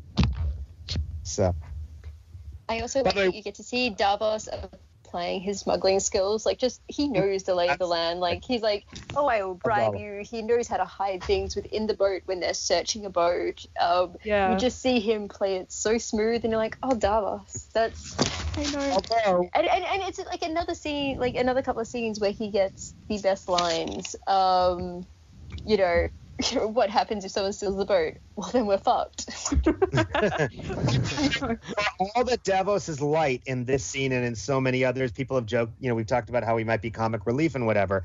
He still gets some of the darker lines. I mean, like when he says to Tyrion, Oh, yeah, last time I was here, you killed my son with wildfire. Like, that's pretty dark, you know, and I and I like that. I like that little callback that he hasn't forgotten that that, well, I mean, in the books, it's several of his children, but I don't know if on the show we think it may only be one. But still, like, you know, oh yeah, Tyrion, we're on our own same side here, but yeah, you killed my son right here. So I, I like that. Mm. Oh, Yeah. oh, and other great lines. He's like, wasn't sure I would find you. Thought you might still be rowing. Yeah, they live Yes. out the fandom. Um, I- and Yeah. the, that was a the mess. best one was the uh, nothing fucks you harder than time. hmm Yep. Yep. No, but with the still rowing one, I I thought it was so funny because I'm like, yeah, because all of the fans thought he might still be rowing, and that's been an ongoing joke for how long? Well, to be Yeah, fair, it did That, say that like pushed to Did the say limit of right- like the sus- oh. suspension of um, disbelief when it came to like just when it came to the whole thing. Like, don't have Davos say something exactly the same as the fans say it. Mhm. It- Yeah, it it got it got a bit winky. Yeah, I, I I- thought it was okay. and, I didn't then think there was the Warhammer, Yeah. and I, I, I know I should have cheered, but it actually made me groan. Um, Oh. just like I was expecting he has a Warhammer, hammer, I loved like. I loved it. Oh, all he needs now is a helm with fucking antlers on it. He can pretend to be, you know, the lightning knight, the laughing storm. Sorry, the laughing storm. My bad. No, I was expecting him to grab his bull's helmet because I can't remember what happened to it and whether or not he still has it. But he could have made a new helmet, and I could have been cool with that. Was it the same Warhammer that his father had, or is it a new one? I think he made Has it. He new one. probably made think- it. Yeah. He has made it, but uh, people have looked at like stills from the episode, and it, it has antlers on it. Ah, ah. The Warhammer has antlers on it. Yeah, like uh, just where it meets the um, there's like these imprint or like a, I, I don't know metalworking terms. That's so stupid. etched in. I know it's so stupid that the bastard. He's just like he literally finds out why he's there, who his father is, like with the Red Witch, and then he's like, I'm going to embrace my Baratheonness. No, fuck off. You're still a bastard. That's Dude, So you when have he- no idea when who he your hits father a- is, and you have no. Ad- yeah. So when he hits someone, it just leaves a little antler stamp on. Say for Robert. It's like his for signature. Robert. It's his sig- it's his signature. Yes, please. You know, I wonder. Yeah. but- Speaking of Gendry, I Da- wonder Davos if is- this is going to be where he eventually heads in the books. Like, since you know he is with the Brotherhood, will he end up like if the Brotherhood ends up kind of going north as they are on the show? I'm wondering if that's where Gendry will join in, and they kind of just did that little detour to get sucked out by the leeches, or you know, or if they're going to do something totally different with them in the books. But I don't know. Well, Beric is dead in the book, so it's just Lady Stoneheart leading the True. Brotherhood. True, true. Gendry's Yeah. with them. I think I think the twins are the most immediate target of Mhm. Lady Stoneheart's intentions, but yeah, I could see them going back north. In the long term. Her her sort of brain dead Yeah. needs to return to Winterfell, and he takes the yeah. Brain dead for Isn't the. Brotherhood without banners now quite fractured? You have Lady Stoneheart's group, and then you have a secondary group that are doing kind of the original thing. They're less vengeancey and more help the small folk. Yeah, and Um, or yeah, Thoros. yeah, Thoros. Thoros seems to Oh, be no, no, more like. he's, no, no, he's with no, he's with Lady Stoneheart. He's with Lady Stoneheart. But yeah. I think Thoros is more like, "What the hell are you doing to Lem- Lemon Cloak?" when he comes back with the Hound's helmet. So I think yes, he is still with Lady Stoneheart, but I don't think he likes what's going on with them at all. No. I think he's Right. like. What the fuck do you think you're doing? You guys are nuts, and this is not what we stand for. Hmm. I, I liked that Bronn was the one who set up the meeting. You know, I like that, you know, Tyrion still has that link with him. I Lord knows how he would have contacted him given that he was in the sewers, but and and you know, I think we kind of have to just allow that. But I still loved it. Like, you know, Bronn going, "Okay, I put you two together. I'm working for both of you over the times and now I'm going to leave you two alone." I liked it. I think for the for the meeting of for the meeting of Jaime and Tyrion and Bronn, it fell a little flat. It was I think I incredibly expecting flat. More, Yeah. yeah. Like I think I think they prefer like the actors tried to do tried to get something out of it. Right. Um, Tyrion got quite emotional. Like Yeah. Jaime was I like mulling things over quite intensely, but I think the actual writing was was just yeah uninspired. Yep. I like Tyrion's side of it. I thought Jaime needed a little more reaction, but I thought Tyrion. I mean, I really liked that whole bit of you know, you know, I I was the monster and all that. I, I liked I liked his whole bit there, and I also liked that Mm. Tyrion gave Jaime credit for being a bit better military leader with that whole strategy at Casterly Rock a few episodes ago. I liked that. Yeah, that was nice. Like he was trying to, I don't know, just trying to be brothers again, try and like get him back on his side. But I guess just too much has happened. They can't be like they were, Mhm. be the same as they were. But yet it worked. I mean, in the end, Jaime does it? go Well, okay, the Well- plan worked. Yeah. I mean, Jaime does go to her and says, "Hey, we should do this." And until you know, well, the rest of the conversation we'll get to in a few minutes. But you know, it he did he did accomplish what he intended to. So Let's start the second part. the maybe baby is the Valonqar, because uh, Cersei's only meant to have three kids, and the Valonqar is the younger sibling, and suddenly he's going to strangle her, and ooh, you know, infection does that. No, I'm Oh, expecting So deathbed. There's no that kid's never going to be born, though, is what I think is going to Yeah. happen. Like Exactly. miscarriage or 'cause it's Cersei's going to killed. die during birth, and that is how Cersei shall die. She now has like eight months to live. I've I've heard speculation that it'll be a dwarf and it'll she'll die in the miscarriage. Ooh, that um, would be amazing. Hmm. that would really be the Oh, no. then. Then it would be the Valonqar. Well, it would be the low. What if it like what if she miscarries and it becomes like a white and starts like tearing open? Ooh. Can we have that? Like on Game of Seriously? Thrones. Well, they have, That'd be they amazing. did- Sorry. did it on Walking Dead. Yeah. Zombie Walking Dead, fetus. I don't watch Um, The Walking Dead, so they can do that for me. I'm down. It, it's we were having a, a chat on our spoiler thread, and someone put uh, up was uh, Qyburn because he's like he uh, offers Cersei something. He's like, "Do you want something for it?" And any other maester, you would be like, "Oh, something for morning sickness," but Qyburn's like, "Do you need some tansy tea?" like, Ah. yup.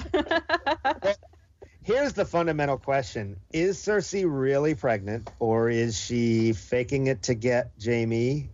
That could be possible. I mean, I hate to say it because, you know, or I But- third option is it a phantom pregnancy, and they're using like Mary the First of England as an example, where someone who just needs a, another child so much, which which like Cersei does to continue the Lannister line, she needs to have a child. I mean, um, and think about That how she has convinced herself that she is pregnant and is showing symptoms of pregnancy. I mean, but think of how it changes everything instantly because Jaime, up until now, is like, we have nothing to fight for. It's just us, and that's it. And now suddenly, Jaime has something to fight for again. You know, that changes everything for him. He was saying, let's give in. And now suddenly she's like, no, no, we'll pretend, but we're going to fight them. And Jaime's, Jaime, at least from his body language and his looks and his face, facial impressions, he's all in now. He was totally like, okay, um, he was trying to talk Cersei out of this.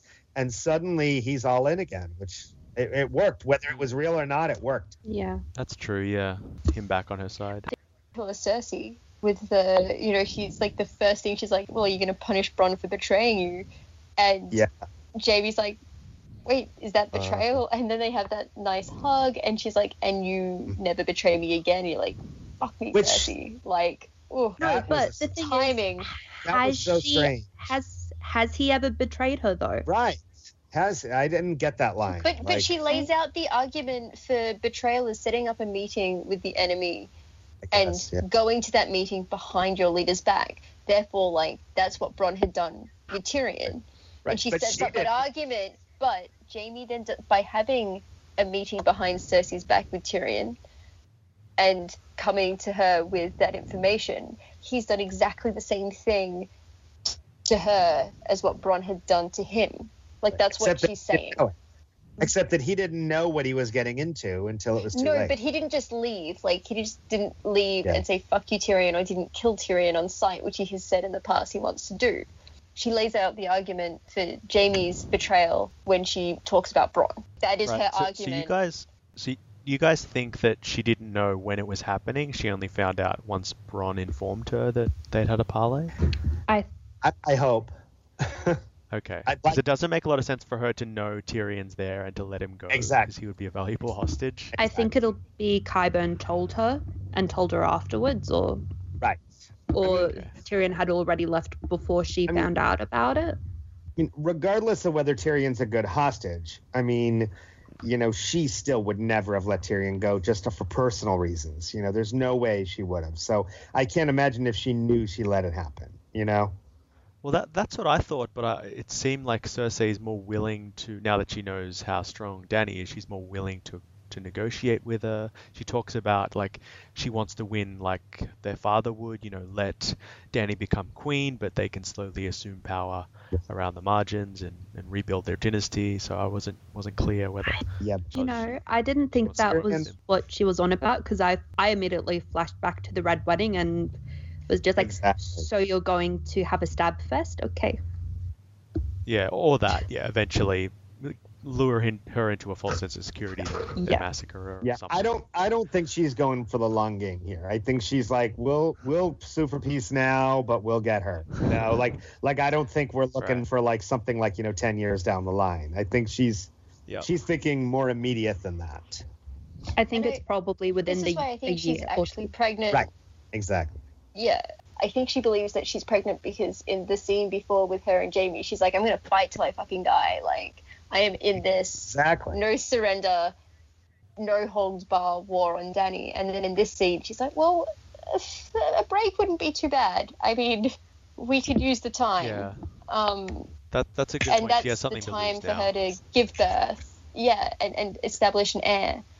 Yeah, wi- wi- without without an heir to the Lannister dynasty, there is no point. As soon as they die of war or even old age, Dany is going to usurp, like, is going to get on the throne that way. Giving Unless her she's time already to, dead. Unless she's already dead, but even just giving Cersei time to show that she's pregnant and, and be physically seen to be pregnant is enough to reinforce her claim on the throne. Yeah. Um, well, she has no it, claim on the throne. She has no claim on the throne. Let's be honest. her perceived claim on the throne. When, when Yeah, in Western perceived- history has the wife of a king gotten? I mean, she has no claim whatsoever on the throne unless you argue that she got it by right of conquest in the same way that her husband did. Because I mean, let's face it. I mean, a wife has no claim on the throne. Why would she? Why would she have it? You could argue though that Robert stole the the throne, and that's theoretically what she did. Although she's never admitted that that's what she did, and that she burned the Sept of Baelor.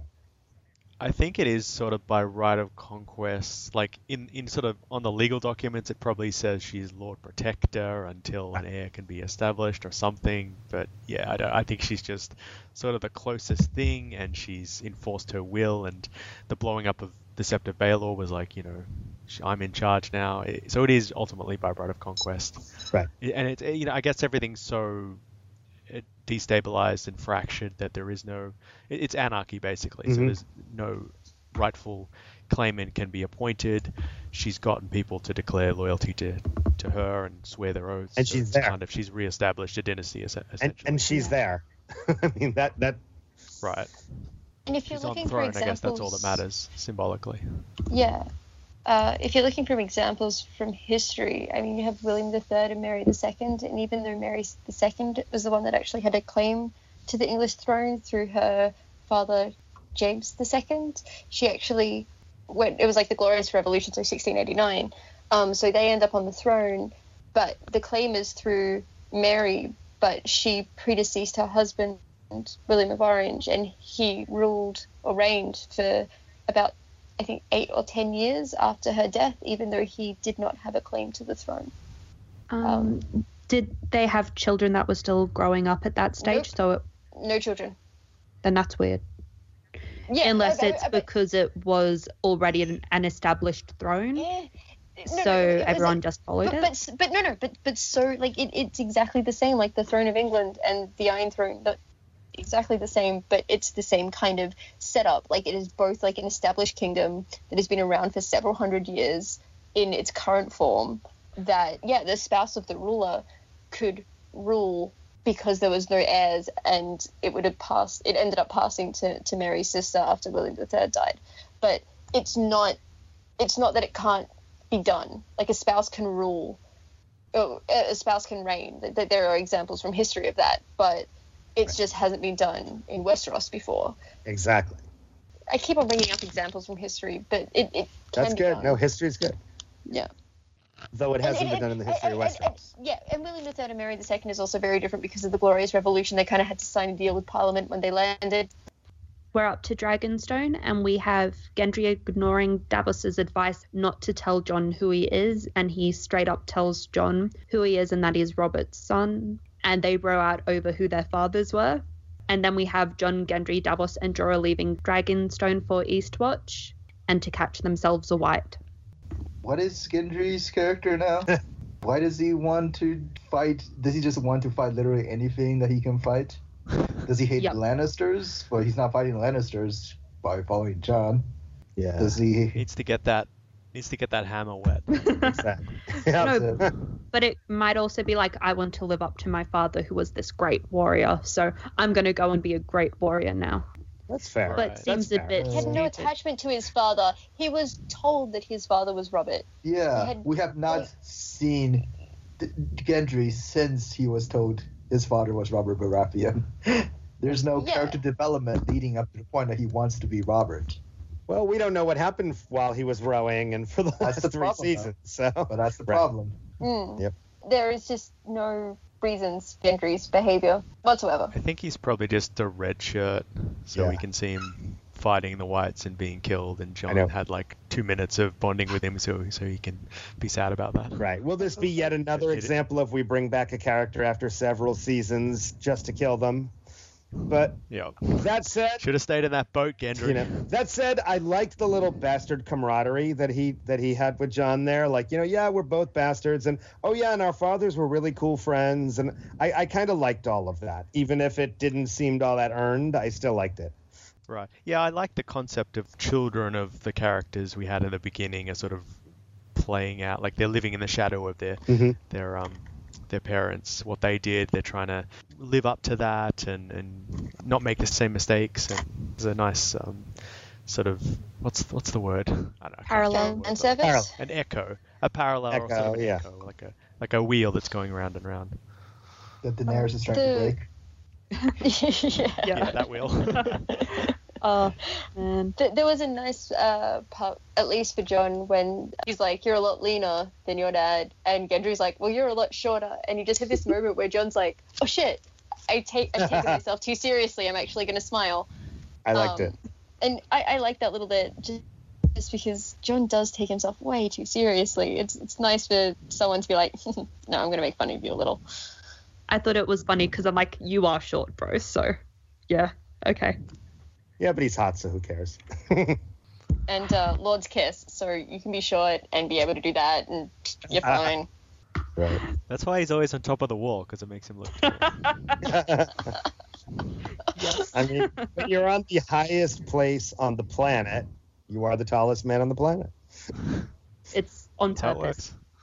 Works. Do you realize he's going to look super, super short next to Tormund and Sandor? He's going to look like.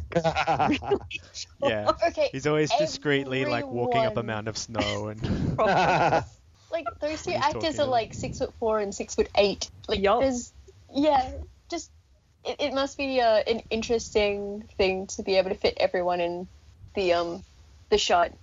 As Duncan said, maybe lot so like this walking be a over lot snow of drifts and stuff. it'll be a lot of wide shots, no close-ups of all of them together, no tight shots.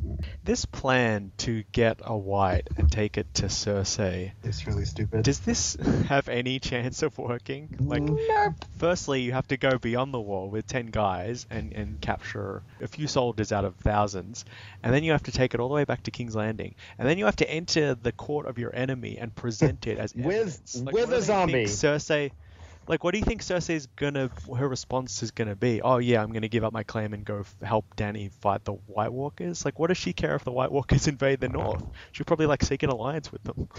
except that, except that they're coming for them next. So Yeah. I mean, the- well, it doesn't matter. It's does the writers want it to make sense or not? The I writers wanted say that this make is going to happen. This is going to happen. That this this whole thing was stupid from the start, but they're going for it. So well, I don't know. I I mean, the plan here seems kind of stupid, but I think in theory the idea is smart. That you know what, you have this creature of legend that no one believes exists, that we haven't seen in anyone's lifetime for the last you know how many hundreds, thousands of years.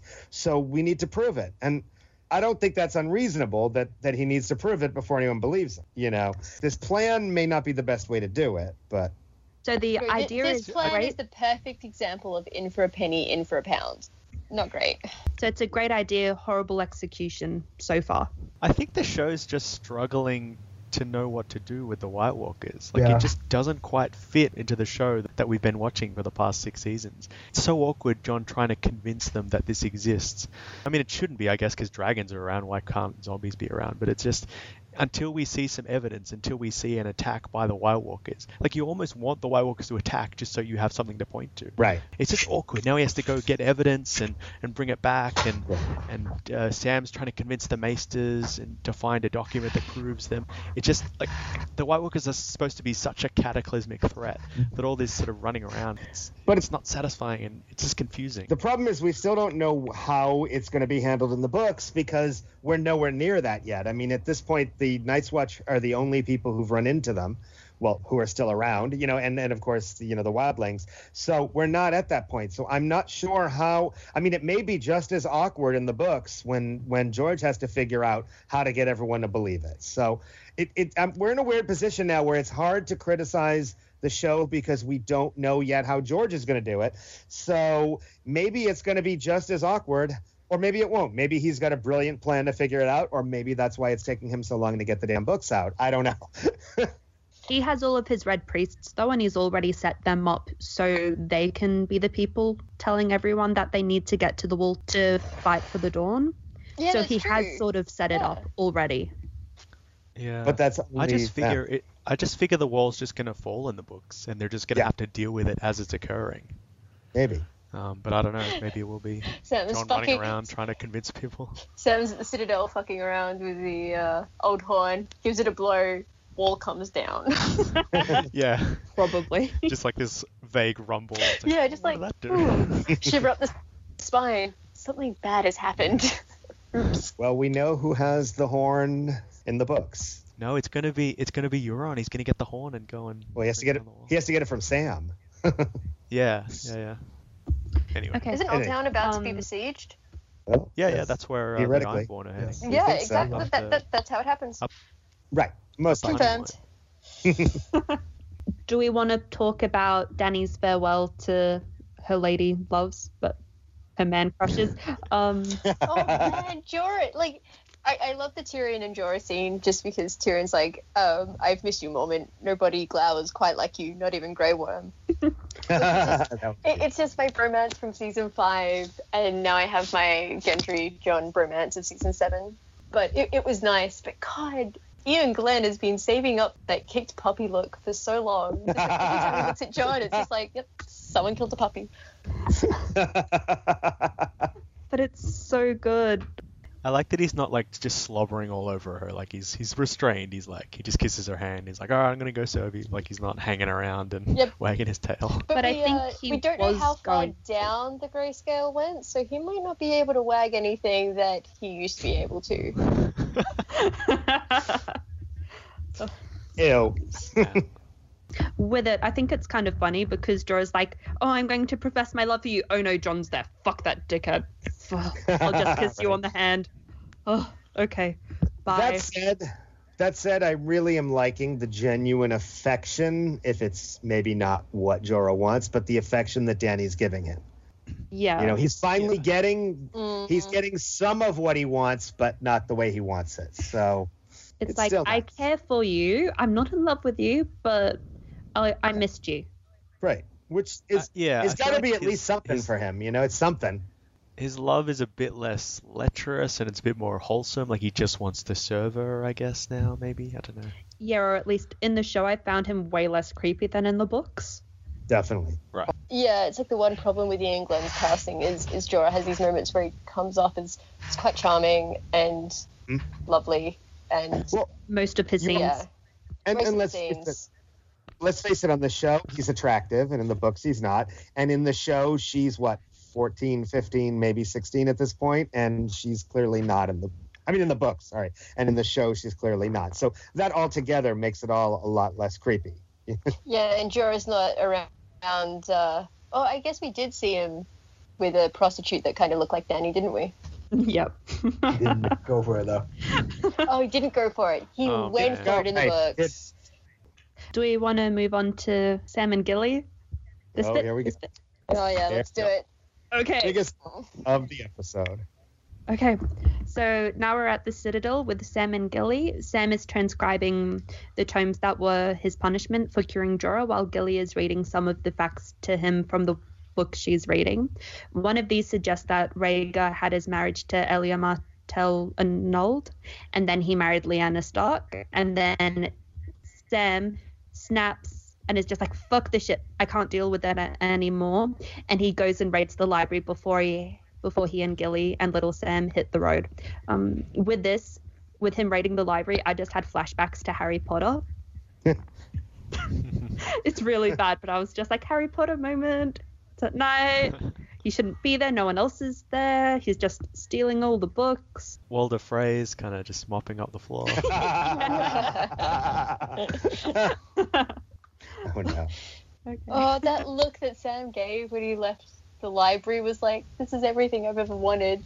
Oh, god damn it. Why? You know, I, I found all of this so weird because on one hand we've had what could be arguably the biggest revelation of the entire series, and it comes in a moment of passing from of all people Gilly, and no one realizes that it happens. And it's kind of a weird thing in that you know obviously those of us who've read the books were like, holy crap, we know exactly what happened. Like I had to pause it. I was like like hyperventilating and like, oh my god, they just did it. Oh my god, oh my god, oh my god. And you know, and yet you know, hardly anyone who didn't read the books had any idea what that meant. I, I was telling friends at work last night, and they were like, "Oh my God, really? It really? Oh, finally, finally! Oh my God!" And you know, but I don't think I don't. I, I know like one person who hasn't read the books who actually figured out what it meant. You know, so it's such You a weird way to reveal it. It is, and the funny thing is, it means that Dany doesn't even have the claim she thinks she has anymore because Jon's the heir. So, bye, Dany. Exactly. Bye. So you can bend the knee. question is- you bend the knee, girl. yup. Sarah's exactly. take off of take off of that entire scene is like, haha, Denny's fucked. right. Actually, I started laughing with this scene and I didn't stop to the end of the episode. I was just like, Well, the question is, does it matter?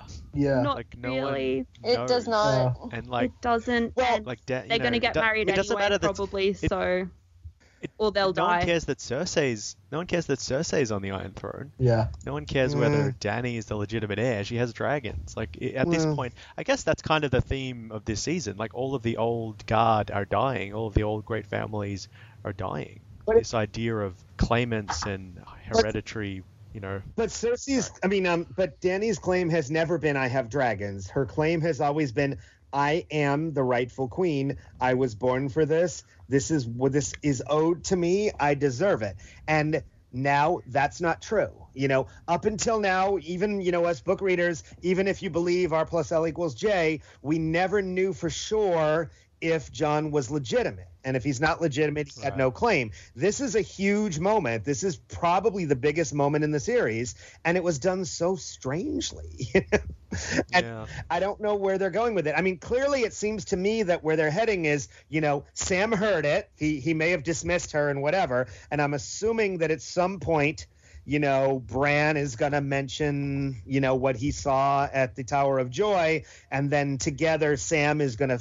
I'm, I'm assuming Sam at this point is going to go, oh, that means, you know, I'm assuming that's where we're going to go. I mean, we're now at this weird point that Sam is leaving, right? He's left his dream. And what was his narrative purpose for going to Oldtown? Well, he, he cured Jorah, which will not happen in the books because Jorah doesn't have it. Although maybe he'll cure Jon Connington in the books, we don't know. You know, he discovered that dragon glass is in Dragonstone, although in the show he's already been told this by Stannis, so that kind of made that pointless. So this seems to be the whole reason, at least on the show, that he's there. Now in the books, you know, we have the horn and all that stuff that may happen.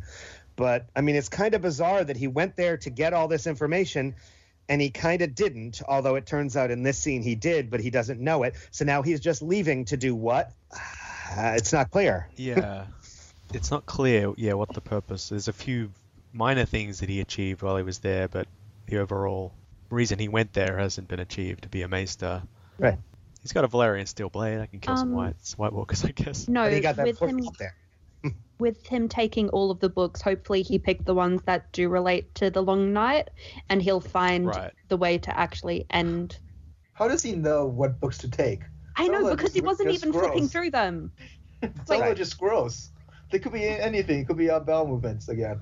Was it like, oh, this is the Well, long night the Bible section? book had a I'll lot. just grab everything. Well, the bowel yeah, movement probably book, the long night the section. bowel movement book seemed to have a good piece of information in there, though. So And I, I guess Gilly might have taken that scroll with her, so maybe he'll open it later and realize what she was talking about or, Maybe. I know. whatever. But, yeah, yeah, and- You notice she I didn't yeah, pronounce that she didn't pronounce his name right. Did you notice that? he stole a bunch of uh, White Walker cheat code kills, so he'll, he'll make good use of that when he gets back to Winterfell, I guess. Hopefully. I uh I the thing with this is Jon's legitimacy just doesn't matter. I've always assumed that Jon was legitimate because why else would the Kingsguard be Me too. defending the Tower of Well- Joy? An illegitimate child would not be defended, and neither would. And Lyanna has no right to be defended by the Kingsguard either, just being a mistress or a wife because she I wasn't a crowned if, queen. if Rhaegar if Rhaegar sends them, they'll have to. I, I figured it was more about the prophecy. Like this is the prince that was promised. He's gonna save us from the long night. Like the idea of the Iron Throne and who's the rightful king. That seems like much smaller than Mm. than the sort of more yeah, sort but of I- mystical fire and ice, good and evil battle that Rhaegar was meditating over. yeah, I, I just feel that Rhaegar would have always recognized Jon as legitimate, marriage or not, because of mm-hmm. his importance to Rhaegar. Yeah, and it, that was showing through the Kingsguard. Yeah, staying at the Tower of Joy. I don't know. I, I found this. I'm like, let's find a really ham-fisted way to give us exposition, but let's have none of the characters acknowledge it. I, I'm assuming it has to come up later. I mean, it's it's obviously Well, like you say, the way it was presented seemed more like an Easter egg for Yeah. book readers than show watchers, because show watchers aren't going to notice that. Right. Although But- I did have a table in the restaurant last night that did. So we were talking about it and they did catch it. But some people Okay, did, fair but not many. And let's face it, you realize that already by today there's probably 8,000 articles online by every website in the world going, here's what you missed in last night's episode. I mean, I admit I posted that on my Facebook wall. This is who Rhaegar is. yeah, no, totally. This is why that scene was the most important you met, you didn't understand. Maesters hate it. Okay, so we're at Winterfell again with Littlefinger and Arya. Arya sees Littlefinger doing some particularly bad covert operations and follows him around before breaking into a locked room to search for the message scroll that the Maester had given him, and it's supposedly for Sansa. When Arya is leaving the room, having found it, we get a shot of Littlefinger watching her leave. Discuss. so weird. So weird. Yeah, I don't know what to make of this. Is it meant to be on purpose and he knows she's following him, or is it meant to Yeah. be Yeah, he's very that's Halfway through, He asks he's for a noticed. particular scroll. He knows he's being Yeah. watched. He makes sure he says, "Lady Sansa, thanks you for your service." He he knows what Arya can do, and she's just driving another wedge through it. And Arya has played into his machinations. I Scroll is Sansa being like, "I declare for Joffrey, and you should do the same." Right. So It was the letter that Cersei made her write, Right, and it was like, you know, you have to kneel to Joffrey. right. Yeah. So I guess Littlefinger's planted that to drive a wedge between the two sisters. Yeah. Or was it? Um, Well, it seemed to me like it was more like he was going to have something to hold over Sansa. Like, if you don't, I don't know what, then I'll let them know that you betrayed your family or something. I don't know. No, I, I, I definitely think he sense. only Hey, got you know where that scroll because he knew it was going to mess with Arya. Yeah, Sansa has absolute authority in Winterfell. If he tries to blackmail her, he's gonna, she's gonna Toast. have him I- his head lopped off or kicked out, like uh, Or eaten by holds no dogs. power. Yeah. Yeah. Yeah. yeah, I I think it's for Arya's benefit, and then he, he watches her creepily from the shadows and twirls his mustache to achieve something. Like, uh, but again, this idea that like Arya has been presented as this master assassin, yet she's skulking around without a disguise in broad daylight. Yeah. Anyone can see her. Like, how how does this idiot Littlefinger get one over her? No, the thing is, I think if you think she's that great, you are buying into what the show's painting her as, because the show is painting her as being this great sword master, this fantastic assassin. But she, I don't think she's really has been that great as an assassin or putting things together that we've seen so far. Like, yes, she can go and she- murder people, but that doesn't mean she can put two and two together or makes necessarily the best decisions. Fair. Well, she was able to sneak into the twins and hang out there in disguise for a few weeks. It seemed like she was able to poison all those glasses. It seemed like, I mean, maybe it's unjustified, but it seems like the show wants us to think she's she's a master. Yeah. So- so Well, to yeah, I, I think she does have, have the her- skills, and Littlefinger has recognized that she has skills, but he's counting on the fact that she's not going to think it through. Like, if she goes to Sansa Right. with this information, Sansa is going to know immediately what has happened. Where Arya isn't because she hasn't been dealing with Littlefinger for that long and is, is a lot more impulsive. Yes, and yeah, I, I, I think, it's, more a testament to her thinking and her decision making than than her skills. yes, that's what I think as well. I think that they kind of need to have it happen, and then, like one of you was saying earlier, that way we can get a scene between the two of them, and it could be a fight scene, anything just to bring them closer, so they can try to work together as a team against everything else, rather than trying to cut each other off at the knees, because that won't help anyone there.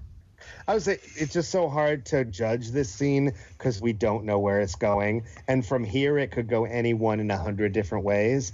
So it's hard for me to say. Like, it may turn out that this scene was total crap and made no sense at all, or it might we might next you know next week or two weeks from now or a month you know a year from now be oh I don't know. It, it's because I don't I don't get anything that Littlefinger's doing this season because none of it makes any sense.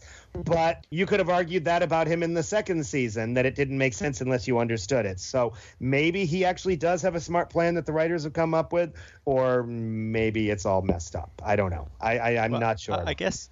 I guess as he keeps saying, his mo is to cause chaos. So he's trying to turn the Starks against one another. Like he was trying to, he was, he was creating animosity between uh, Jon and Sansa last season. He continues to do that. He starts to, you know, suck up to Bran.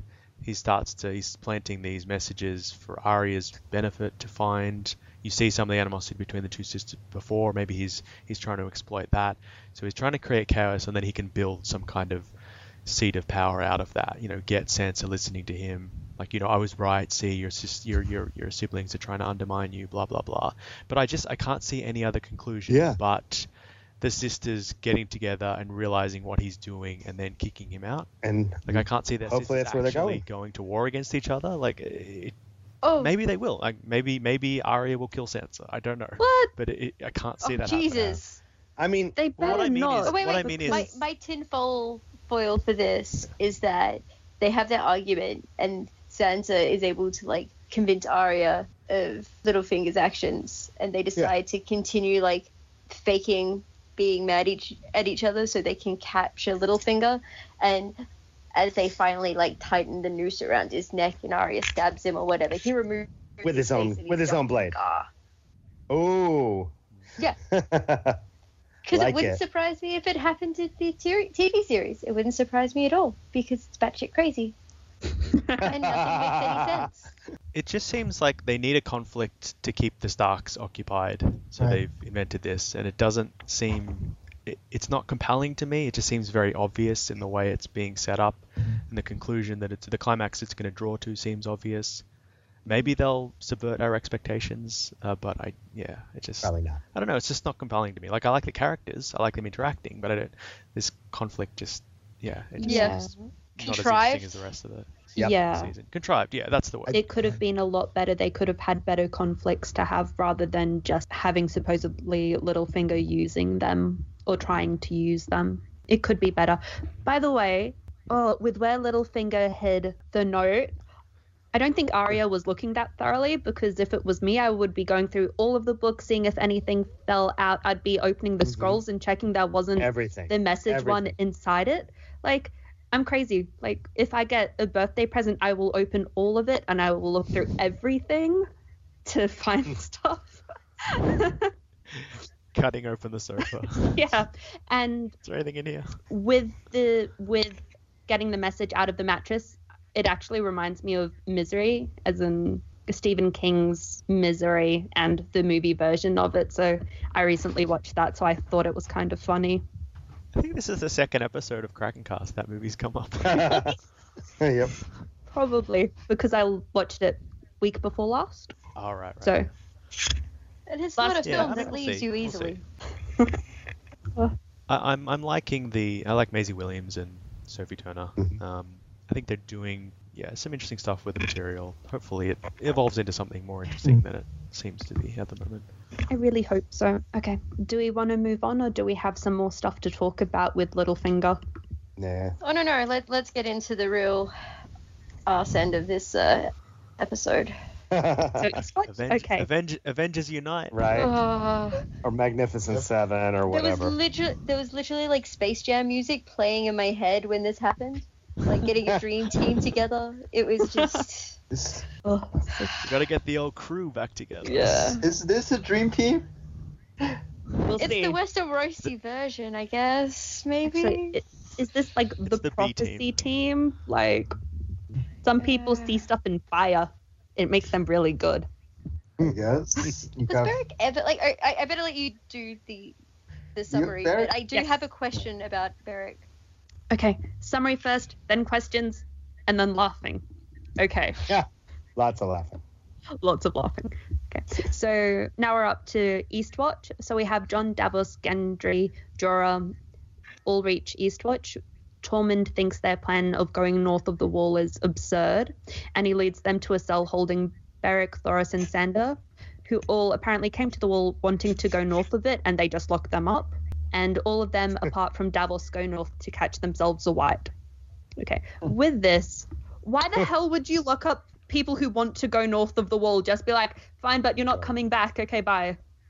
Yeah, that I didn't get. Because that. you don't want to add any to the army of the dead. So like but even if that's it's three people True. or fifty, True. just be like, Well. no, you're not going north.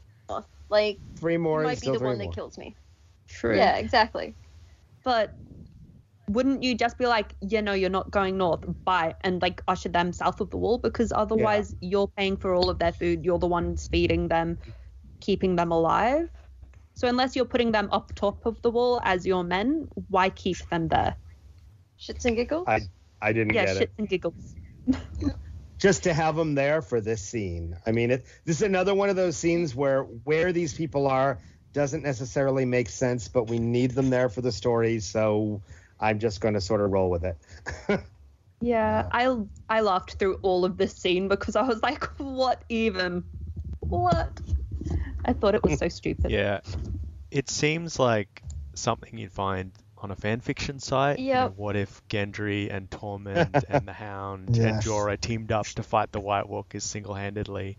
It's so weird. Uh, I don't. I didn't know what to make of it. I mean, as you say, maybe it'll lead to a really cool battle next season, and that'll be great. I've No, loved the set pieces this season. Next episode. Ne- next episode, sorry. I've loved the set pieces this season, but um, just in terms of treating this show as like having any kind of reality or any kind of layered character development, it's just it's this was a hard a hard scene to to analyze from that point of Mhm. view. Yes, Mhm. because it's Was not like they just came to the wall Always and that preachy in the books. Oh, Beric. No, I don't think so. No, I thought he was very quiet normally in the books, wasn't he? Yeah, and he's like I, I like the guy that plays him, and the guy that plays him is actually one of the few book readers on the uh, on the cast. It's quite funny seeing him in interviews. He corrects people. Uh, it's great. I Uh, love his voice. Uh, he's got a he's got a great voice. He does. And that's probably why he does the voiceover for the shorts for next episode. ah. oh, does he? Yeah. The one I watched it on had um some of the what to expect in the next episode and they had him saying the stuff and I'm like, "Oh my god. Okay. Cool." Yeah. I- I, I just I, ju- I don't like how They don't do that in the he US. is. Just this is just everything that is wrong with the TV series in one scene.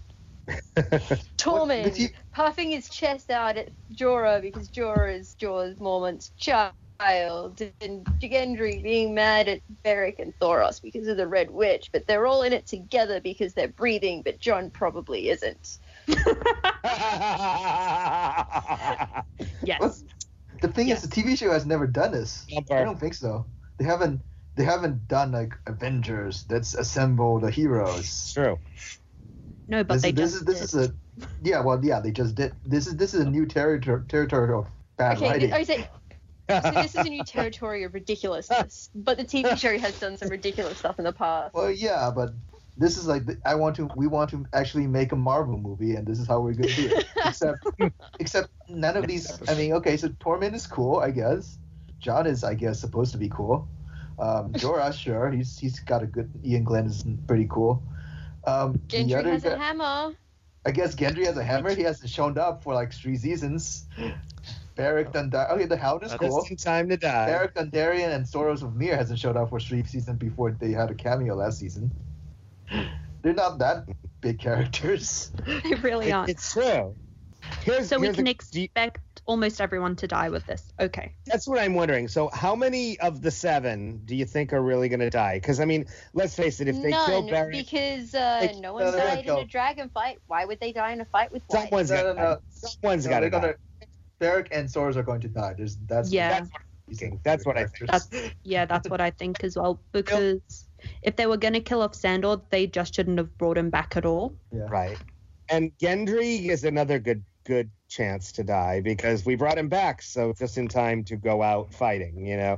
But will they actually have the guts to kill even like say Tormund, you know, or They Jorah? could or- because Tormund was just like, You really want to go north of the wall? You guys are nuts. So they Mhm. could because he was being the straight man. Right.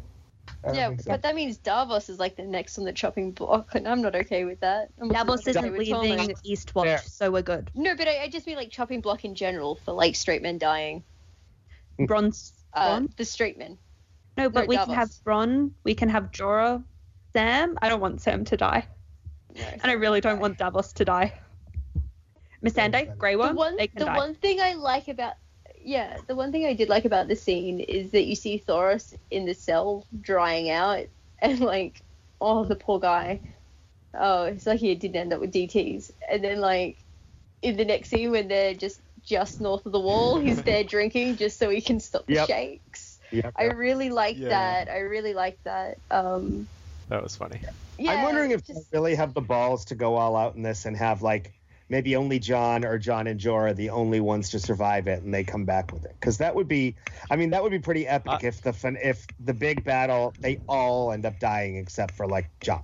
That would make it a bit better for me if it was just a like they were sacrificial cull? lambs basically, Oh, Yeah. and Jon was like the only one to make it back, and he gained some important knowledge, or he got a white. It's But proof. see, if they really had balls, you'd kill Jon as well.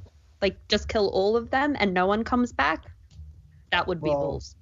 They would not. I feel like they've done this. This is this scene has already happened. It was called Hard Home. Exactly. It was Yeah. amazing. It's one of my favorite episodes in the whole series. But that was this episode that showed you that everything beyond the wall now belonged to the White Walkers. yeah. Mm-hmm. The thing now is to is to protect the wall and to build. Yeah, it yeah, it's just it seems like it's retreading Hard Home, and it's it's so much has so much less weight and gravitas and pathos than that episode did.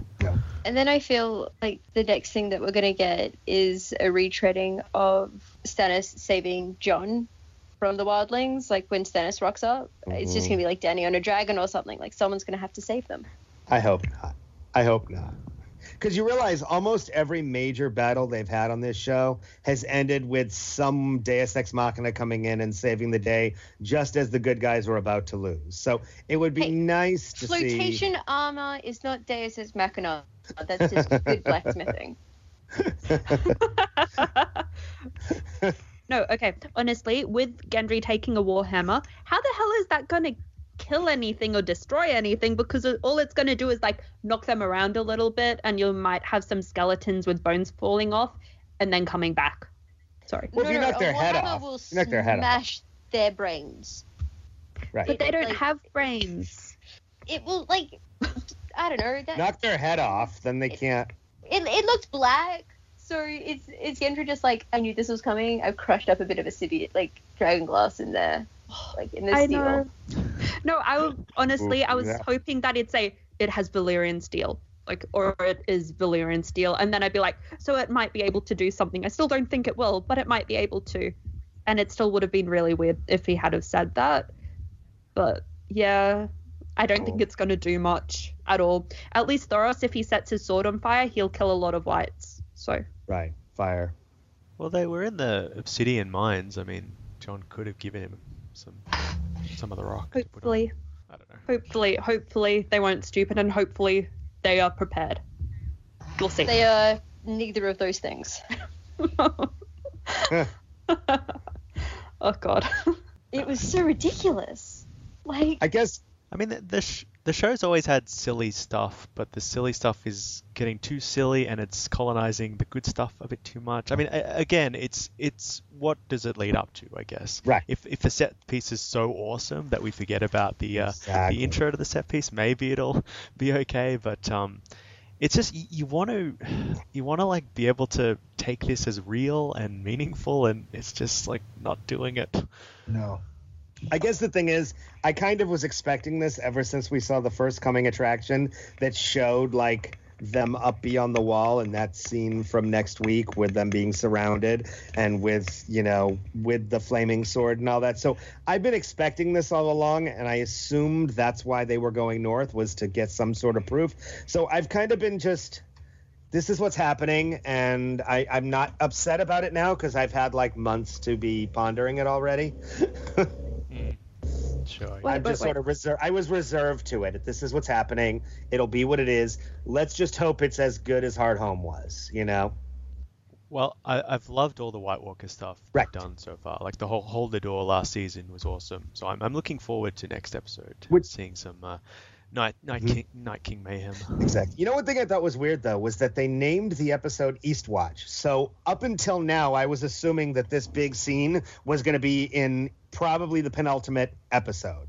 You know, because we have to get back Right. with whatever they find. You know, so I was assuming it was next week, and then they named this Eastwatch. So I was like, oh wait, are they actually moving that up to this week? Because it's kind of weird to name the episode after what effectively was the last two minutes of the episode when the next episode is Uh, uh, going to be presumably i'm assuming at least you know 15 minutes of the next episode is going to take place in eastwatch or just north of eastwatch so why would you name the episode that why why would you add Eastwatch to the introduction but not Casterly Rock and not High Garden? Who knows? Mhm. Yeah, Someone- and they had Castle Or- Black in it, and Probably they didn't even it- go there. Probably because Eastwatch Well, is really easy had- to add.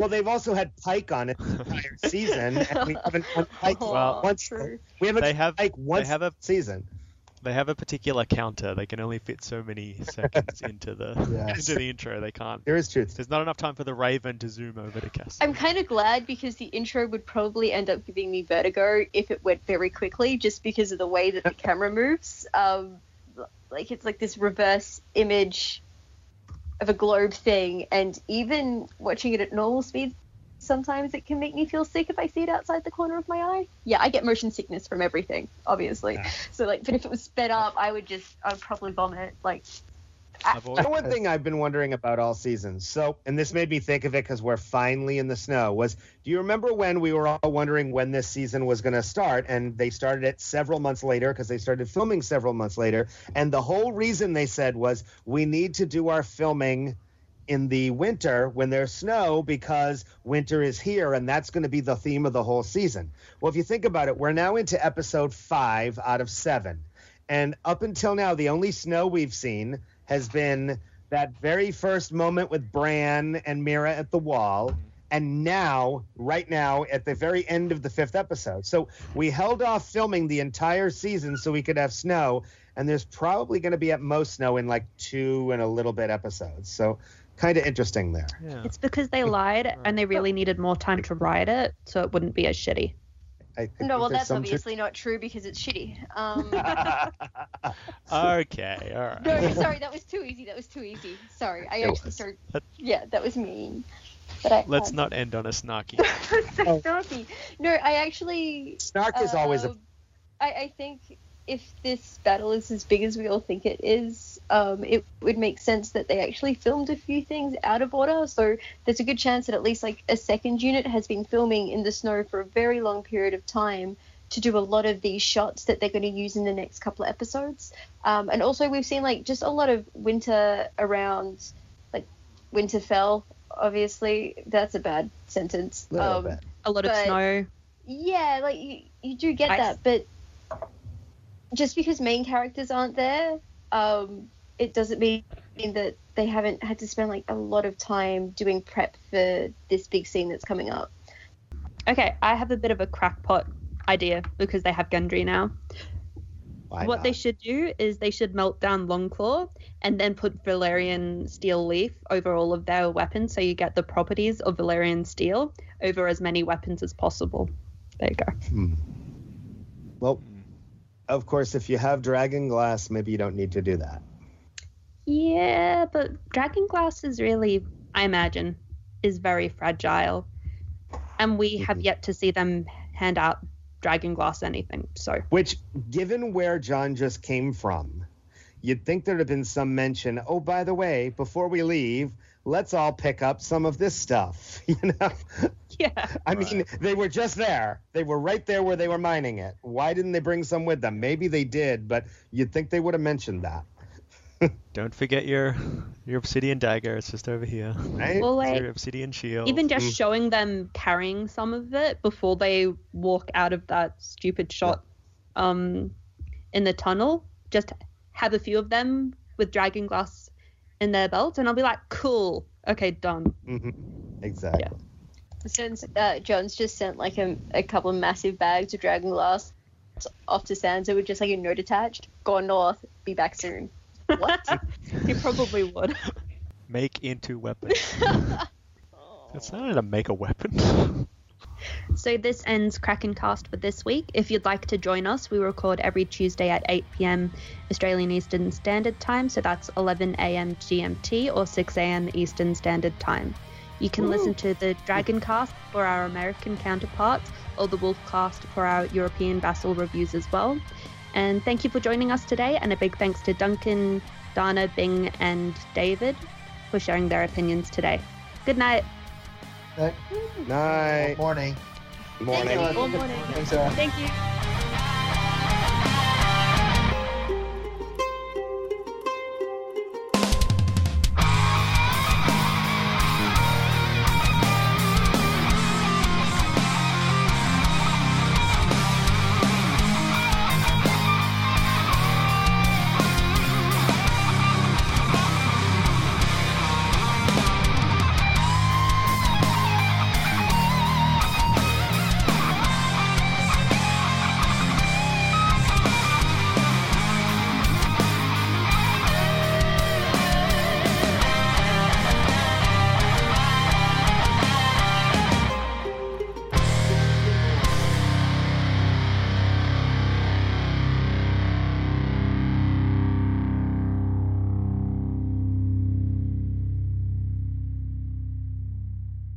Dickon. Dickon. Dickon. Yeah, Dickon. and Randyll Tarly. Re-edit. Yep. Have to edit that bit, unfortunately. Damn it. Sorry. Okay. So close. But and it's your own fault, so you can't blame us. We didn't we didn't sabotage your mic. right. oh, no. I blame the cat who's sitting on Sapporo. my knee. So It's always the cat's fault. Yes. Probably a But I love her so much, so- she really is because I've been sitting places with stuff on my lap, so she couldn't sit on my lap. all day. So she's Ah. like, God damn it, I hate you right now. Let me sit on you. I need cuddles. And I'm like, you can sit on like half my leg. The other half has a laptop on it. But See, it's you don't have those. You don't have those problems fish. They never want to cuddle. Yeah, weird thing that, isn't it? Really weird. the whole suffocation and you know knocking off their slime that keeps them alive in the water that wouldn't work either continue Okay. Dickon. dickon dickon I actually think the direwolves would probably be cheaper because I think with Nymeria earlier on in the season, I think it looked more like they just filmed a wolf and then enlarged it on the screen rather than CGI something completely. i think it's a little of both but But yeah, Yeah. because I think the dragon. People aren't tuning in for dogs. I want to tune in for the jog, bro. Come on. Oh, But dragons are Yeah, more me too. important to the plot. dragons are not important. Psh, psh. Well Oh, i guess we'll see next year Oh, I I really come off as someone who does not like Dany or dragons, and the truth is, I'm not that into them at all. so it comes off as it is yep, it really comes out That's true to form. that's fine Okay, i mean the show has 8000 characters you don't have to love all of them good. um, do we want to move on to the next bit and Dickon? dickon dickon Yes, Dickon and Randyll Tarly. So, so Gendry is Thor. There you go oh no. Who no else? Who else would match up? Um, Jon is Captain Yeah, I America. would say Jon, Eric yeah, would definitely. Yeah, like Also yeah, really like the people- Hound is totally the Hulk. The Hulk. Yeah. wait, so who do we have? So we have Hawkeye. Does anyone have a bow? No. no Oh, Um, oh, Black Widow. can, can can Tillman be Black Widow? Because I wouldn't mind seeing him in something black and stretchy. and he also has reddish hair, so it works really well. Yeah. God, I come across as so lecherous. Only for cute guys. Did you notice with all of the close-ups with Dany's speech, they only focused on the cute guys? It was just like close-up of this cute soldier's face. yep Yeah, I thought that was really. I was like, don't burn him. Don't burn him. He's cute. but yeah, oh, It's like in the 300 when the sun dies. You're like, oh, pretty one's gone. All that's left is gruff Scottish men. I never saw it. but yeah. I haven't yet either. We own it. I should watch it sometime. Ah. No. Okay. No Gerard Butler for me then.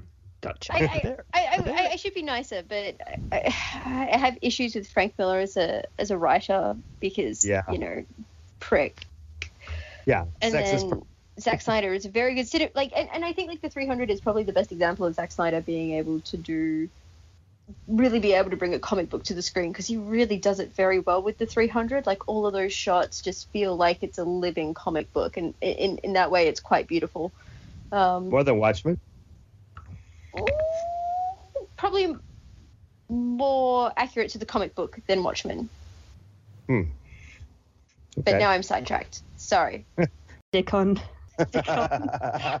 I've always loved the name Eastwatch by the Sea. Like we never go there, but I've always it always sounds so cool. Like all the It castles along the wall We're there now. have such It's almost have as such like gothic titles. it's almost as if they're going there because the, the name sounds cool.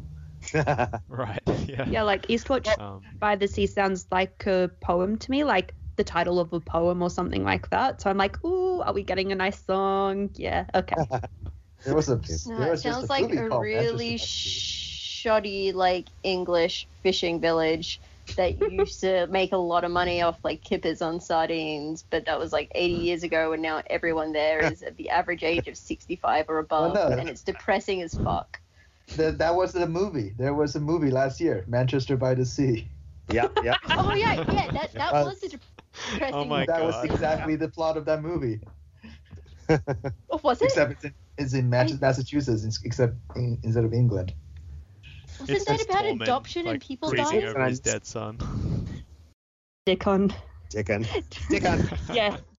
The other thing I wanted to say is, oh my goodness, you should watch the um, extras for this episode on the YouTube channel for Game of Thrones because Emilia Oh, Clarke is just adorable. Like, I keep forgetting Emilia Clarke is probably the most I don't want to say human, but the actor that totally gets that she's in Game of Thrones and it's crazy as because everything that comes out of her mouth is adorable and dead on. Last season, she describes like going across um, the narrow sea. Uh, and they're like, yeah, you look so serious. What were you thinking about? She was like, da da da da da da. And, she, and, and this interview is exactly the same level of she just gets that she's in this massive fantasy um, series, and she gets how exciting it is. Uh, also, her describing doing the dragon riding stuff is fantastic as well.